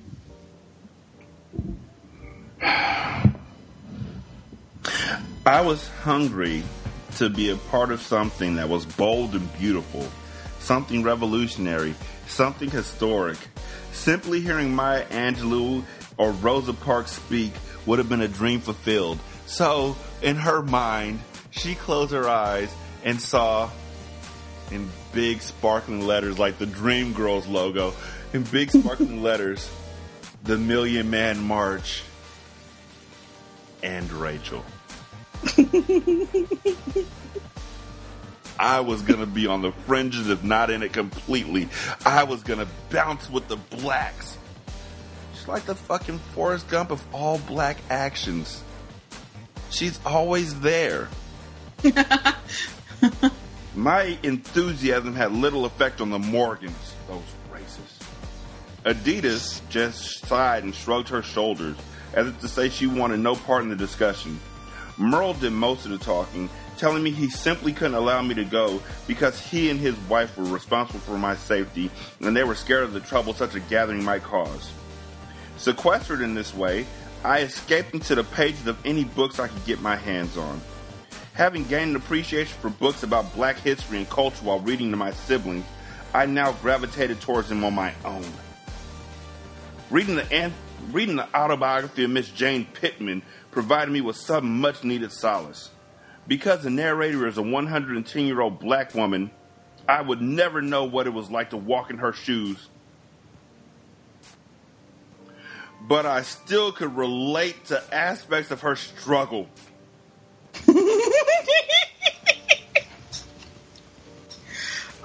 okay. I certainly wasn't enslaved, as Miss Pittman had been as a little girl. But it wouldn't have been too much of a stretch to call me an indentured servant to the Morgans and to Larry and Ruth Ann before them. Yuck. That's so yuck. Oh, see, this is poor this is P. This is P. I'm telling. I don't understand how this woman runs around and says that she is a black woman, saying like peak white women, white people things. Because one of those things, you know, whenever people start to talk about, um, you know, the the black people that were enslaved, they try to relate it to indentured servants as if it's on the same level, you know, or kind of in the same wheelhouse. And it's just like, it's not. It's not. And no, she's no. She's, she, I don't understand how she thinks that she's, no, no, she's, no, this is peak white woman stuff right here to, to relate to say I was out, my, you know, I don't know what it's like to be enslaved, but I'm not that far from being an indentured servant. Like that's on, no, fuck out of here.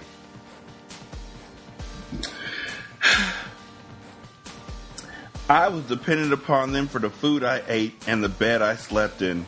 And if I quit working before I fulfilled my obligation to them, I'd have no way of getting home.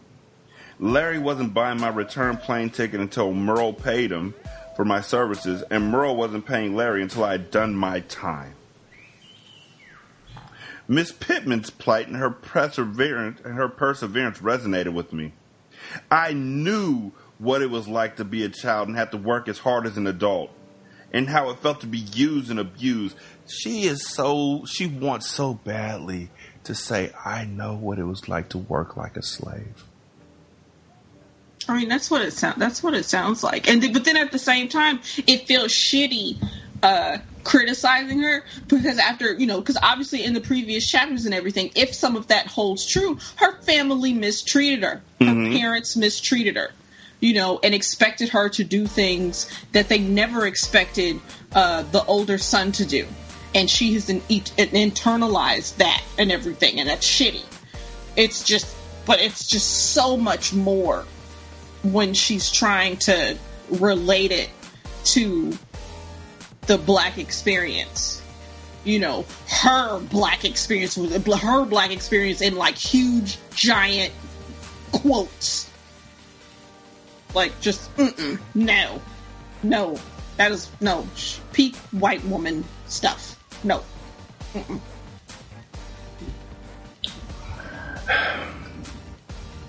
I also understood the pain that comes with being treated like less than a full human being. Mostly on the basis of my gender rather than my perceived race.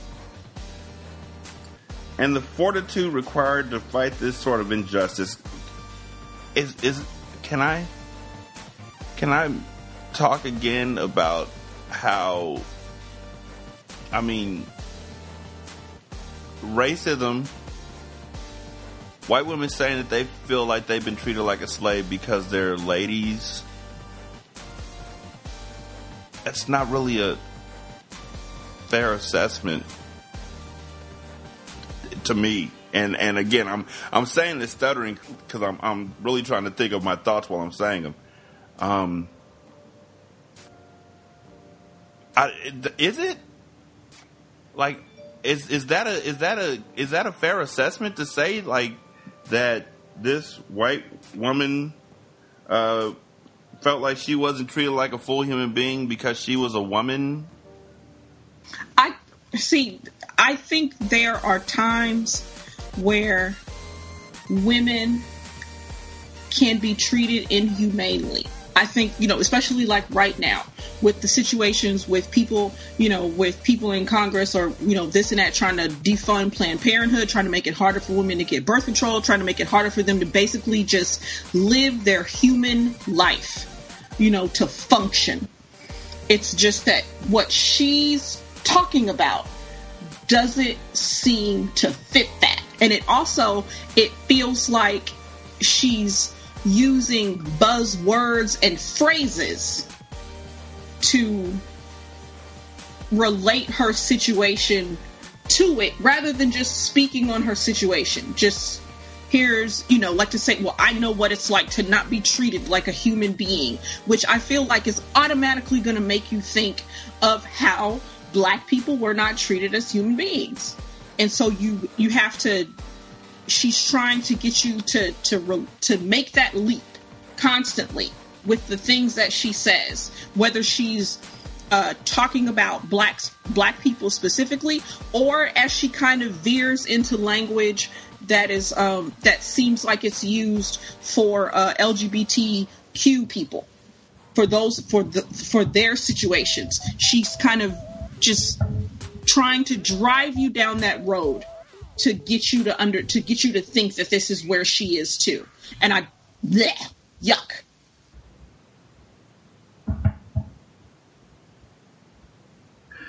At the end of this book, when Miss Pittman joined the civil rights movement and dedicated herself to fighting for social justice, I knew that's what I wanted to do in my own life someday. A more academic but no less influential book I read while living with the Morgans was Beyond Charity, the call to Christian community development, which I found the Christian bookstore in Libby before I left. It appealed to me because it addressed the two most important aspects of my life religion and race.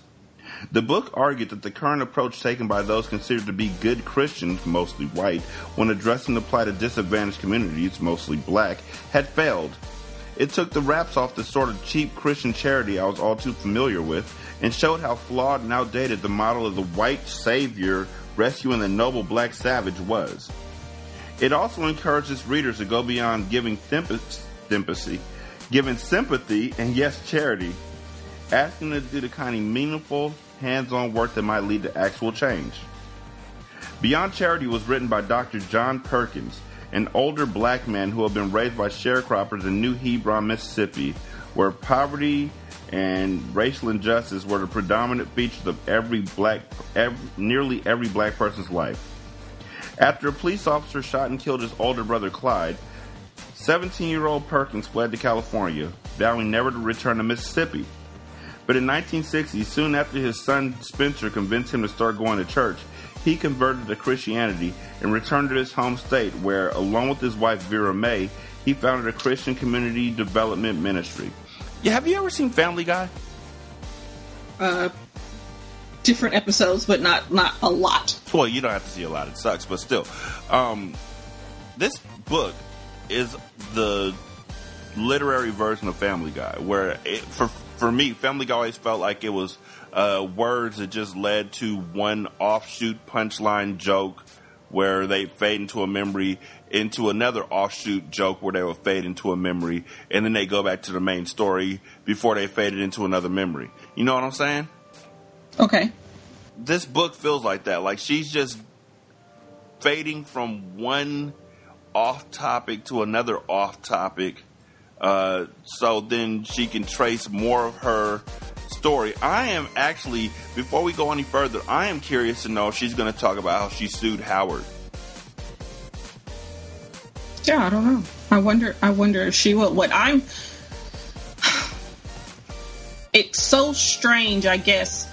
Like what I what I've been criticizing for her for is how it doesn't seem like she's talking about her awakening or whatever, like her change as far as her mind is concerned, since she is growing up around all these racist people and everything. And yet it seems like this is what she's trying to get across. But since she's been talking about herself throughout the whole book, it just does it just seems like this is just almost par for the course it just seems like this is of course she would have done this of course she would have picked up this book of course she would have felt like this because she's been talking about teaching her brothers and sisters about black history, about wanting to be an African princess, about, you know, feeling some kind of way whenever people, you know, are ta- doing microaggressions and all this different stuff. It just, mm-mm.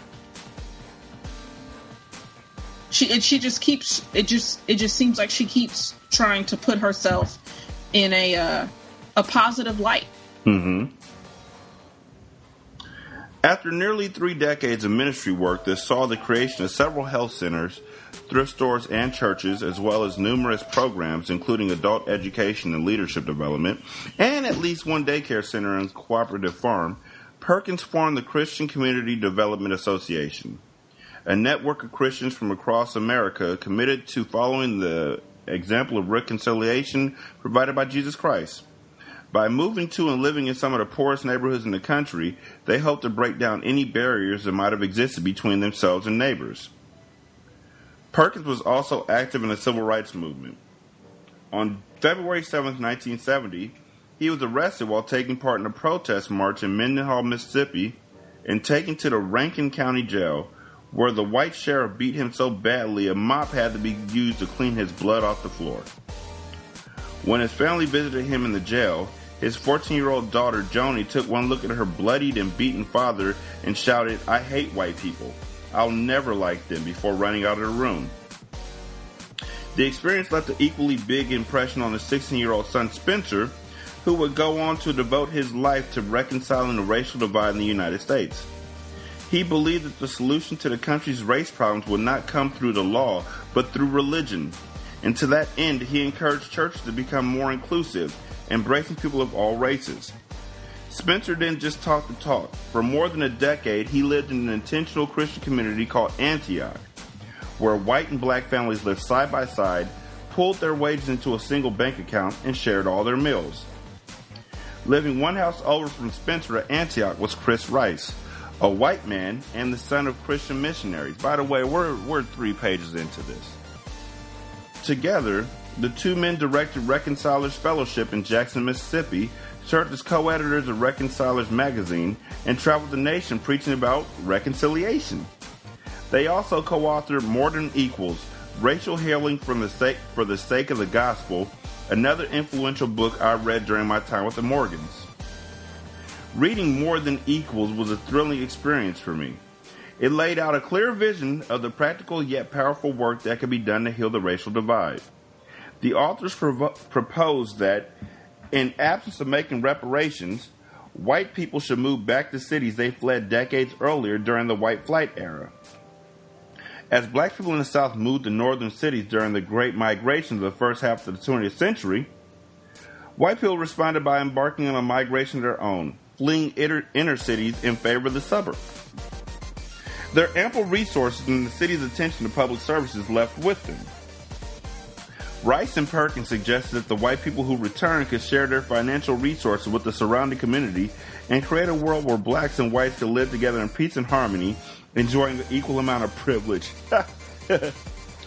while living, sorry, while living on the East Coast, it wasn't hard for me to see that while the civil rights movement might have been a, might have accomplished the goal of giving black Americans equal access to jobs and schools, it didn't guarantee equitable treatment for them.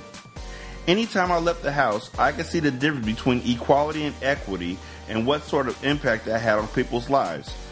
And it inspired me to want to help the black community realize economic and social justice. My admiration for this book helped me in another unexpected way. When I finally finished all the co- coursework necessary to graduate from high school and it was time for me to figure out where I wanted to go to college, my decision was easy. Even though I applied to 13 different co- schools, all neatly listed on an Excel spreadsheet I made, one stood out from the rest. Belhaven College in Jackson, Mississippi had friendly and personable instructors and a stellar art, art department. It was also a Christian school, so Larry and Ruth Ann could have no complaints about my decision. But most importantly for me, Dr. John Perkins and his son Spencer both lived in Jackson.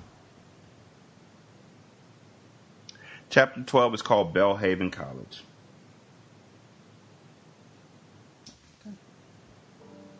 Wow. So she's planning on going up there and stalking the fuck out of some black folks she read a book from. I guess so. I mean, like, I don't. Her storytelling ability is so low because it began with this whole thing of being with these people and the Million Man March, and now it's her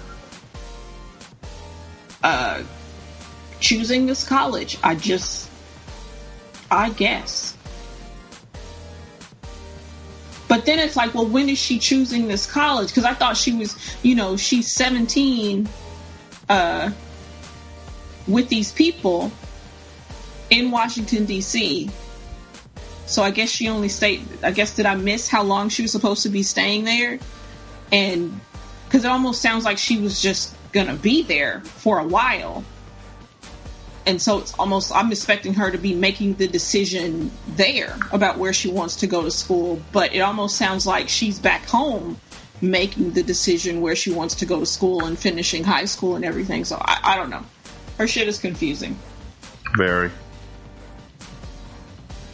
No, Maybe just- somebody listening has more, uh, can explain it. Or maybe it'll make sense to them as far as uh, what's going on, as far as time and stuff, as far as the, the, the chronological order of events, the way they're happening in this chapter. We will understand it better by and by. No? Okay. Just you know, feeling the spirit. Um shout outs?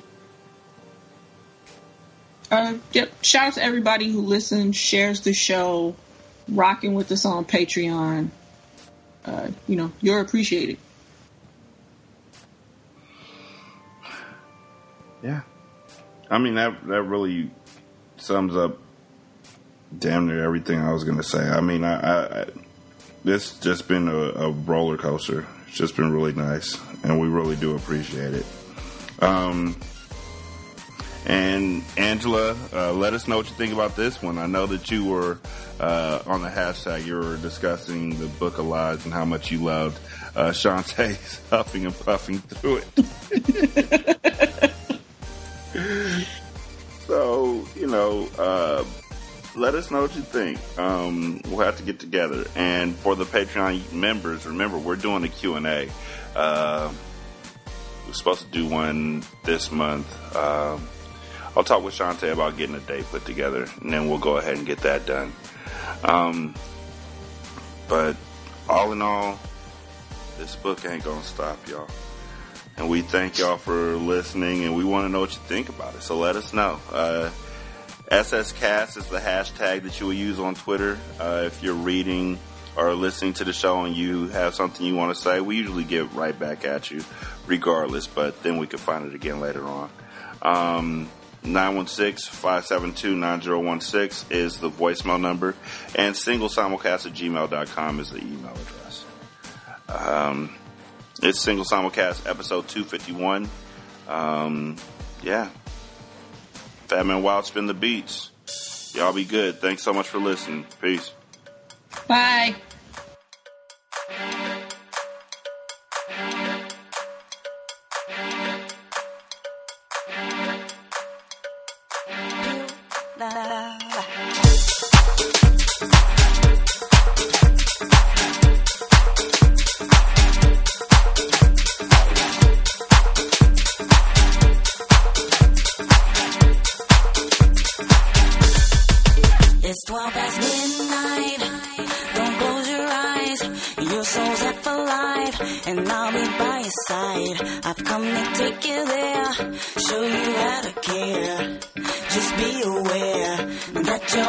Share. I want your love.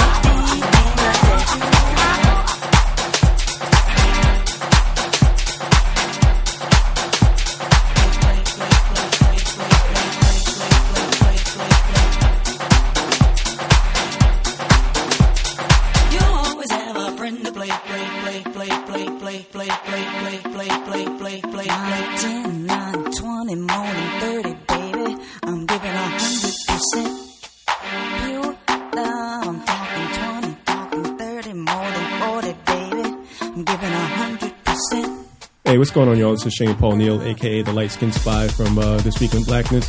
Having a great time with the dudes from Single Simulcast. Uh, appreciate y'all.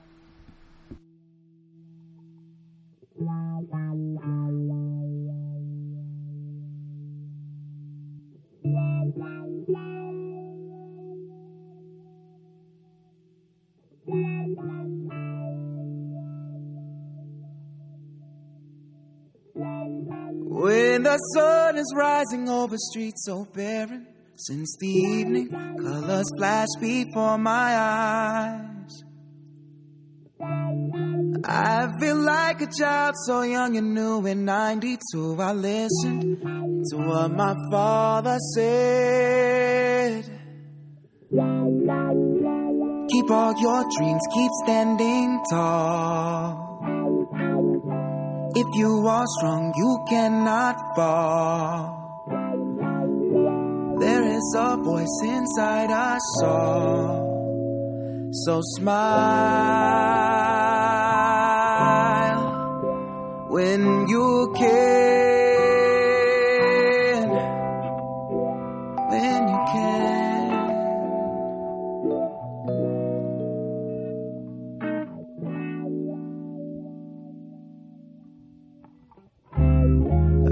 this used to feel so far and free. Now these broken souls are all I see. Fists have fallen to our side. We may cry alone, I feel we know where all of this is headed. But my mama said, Keep on.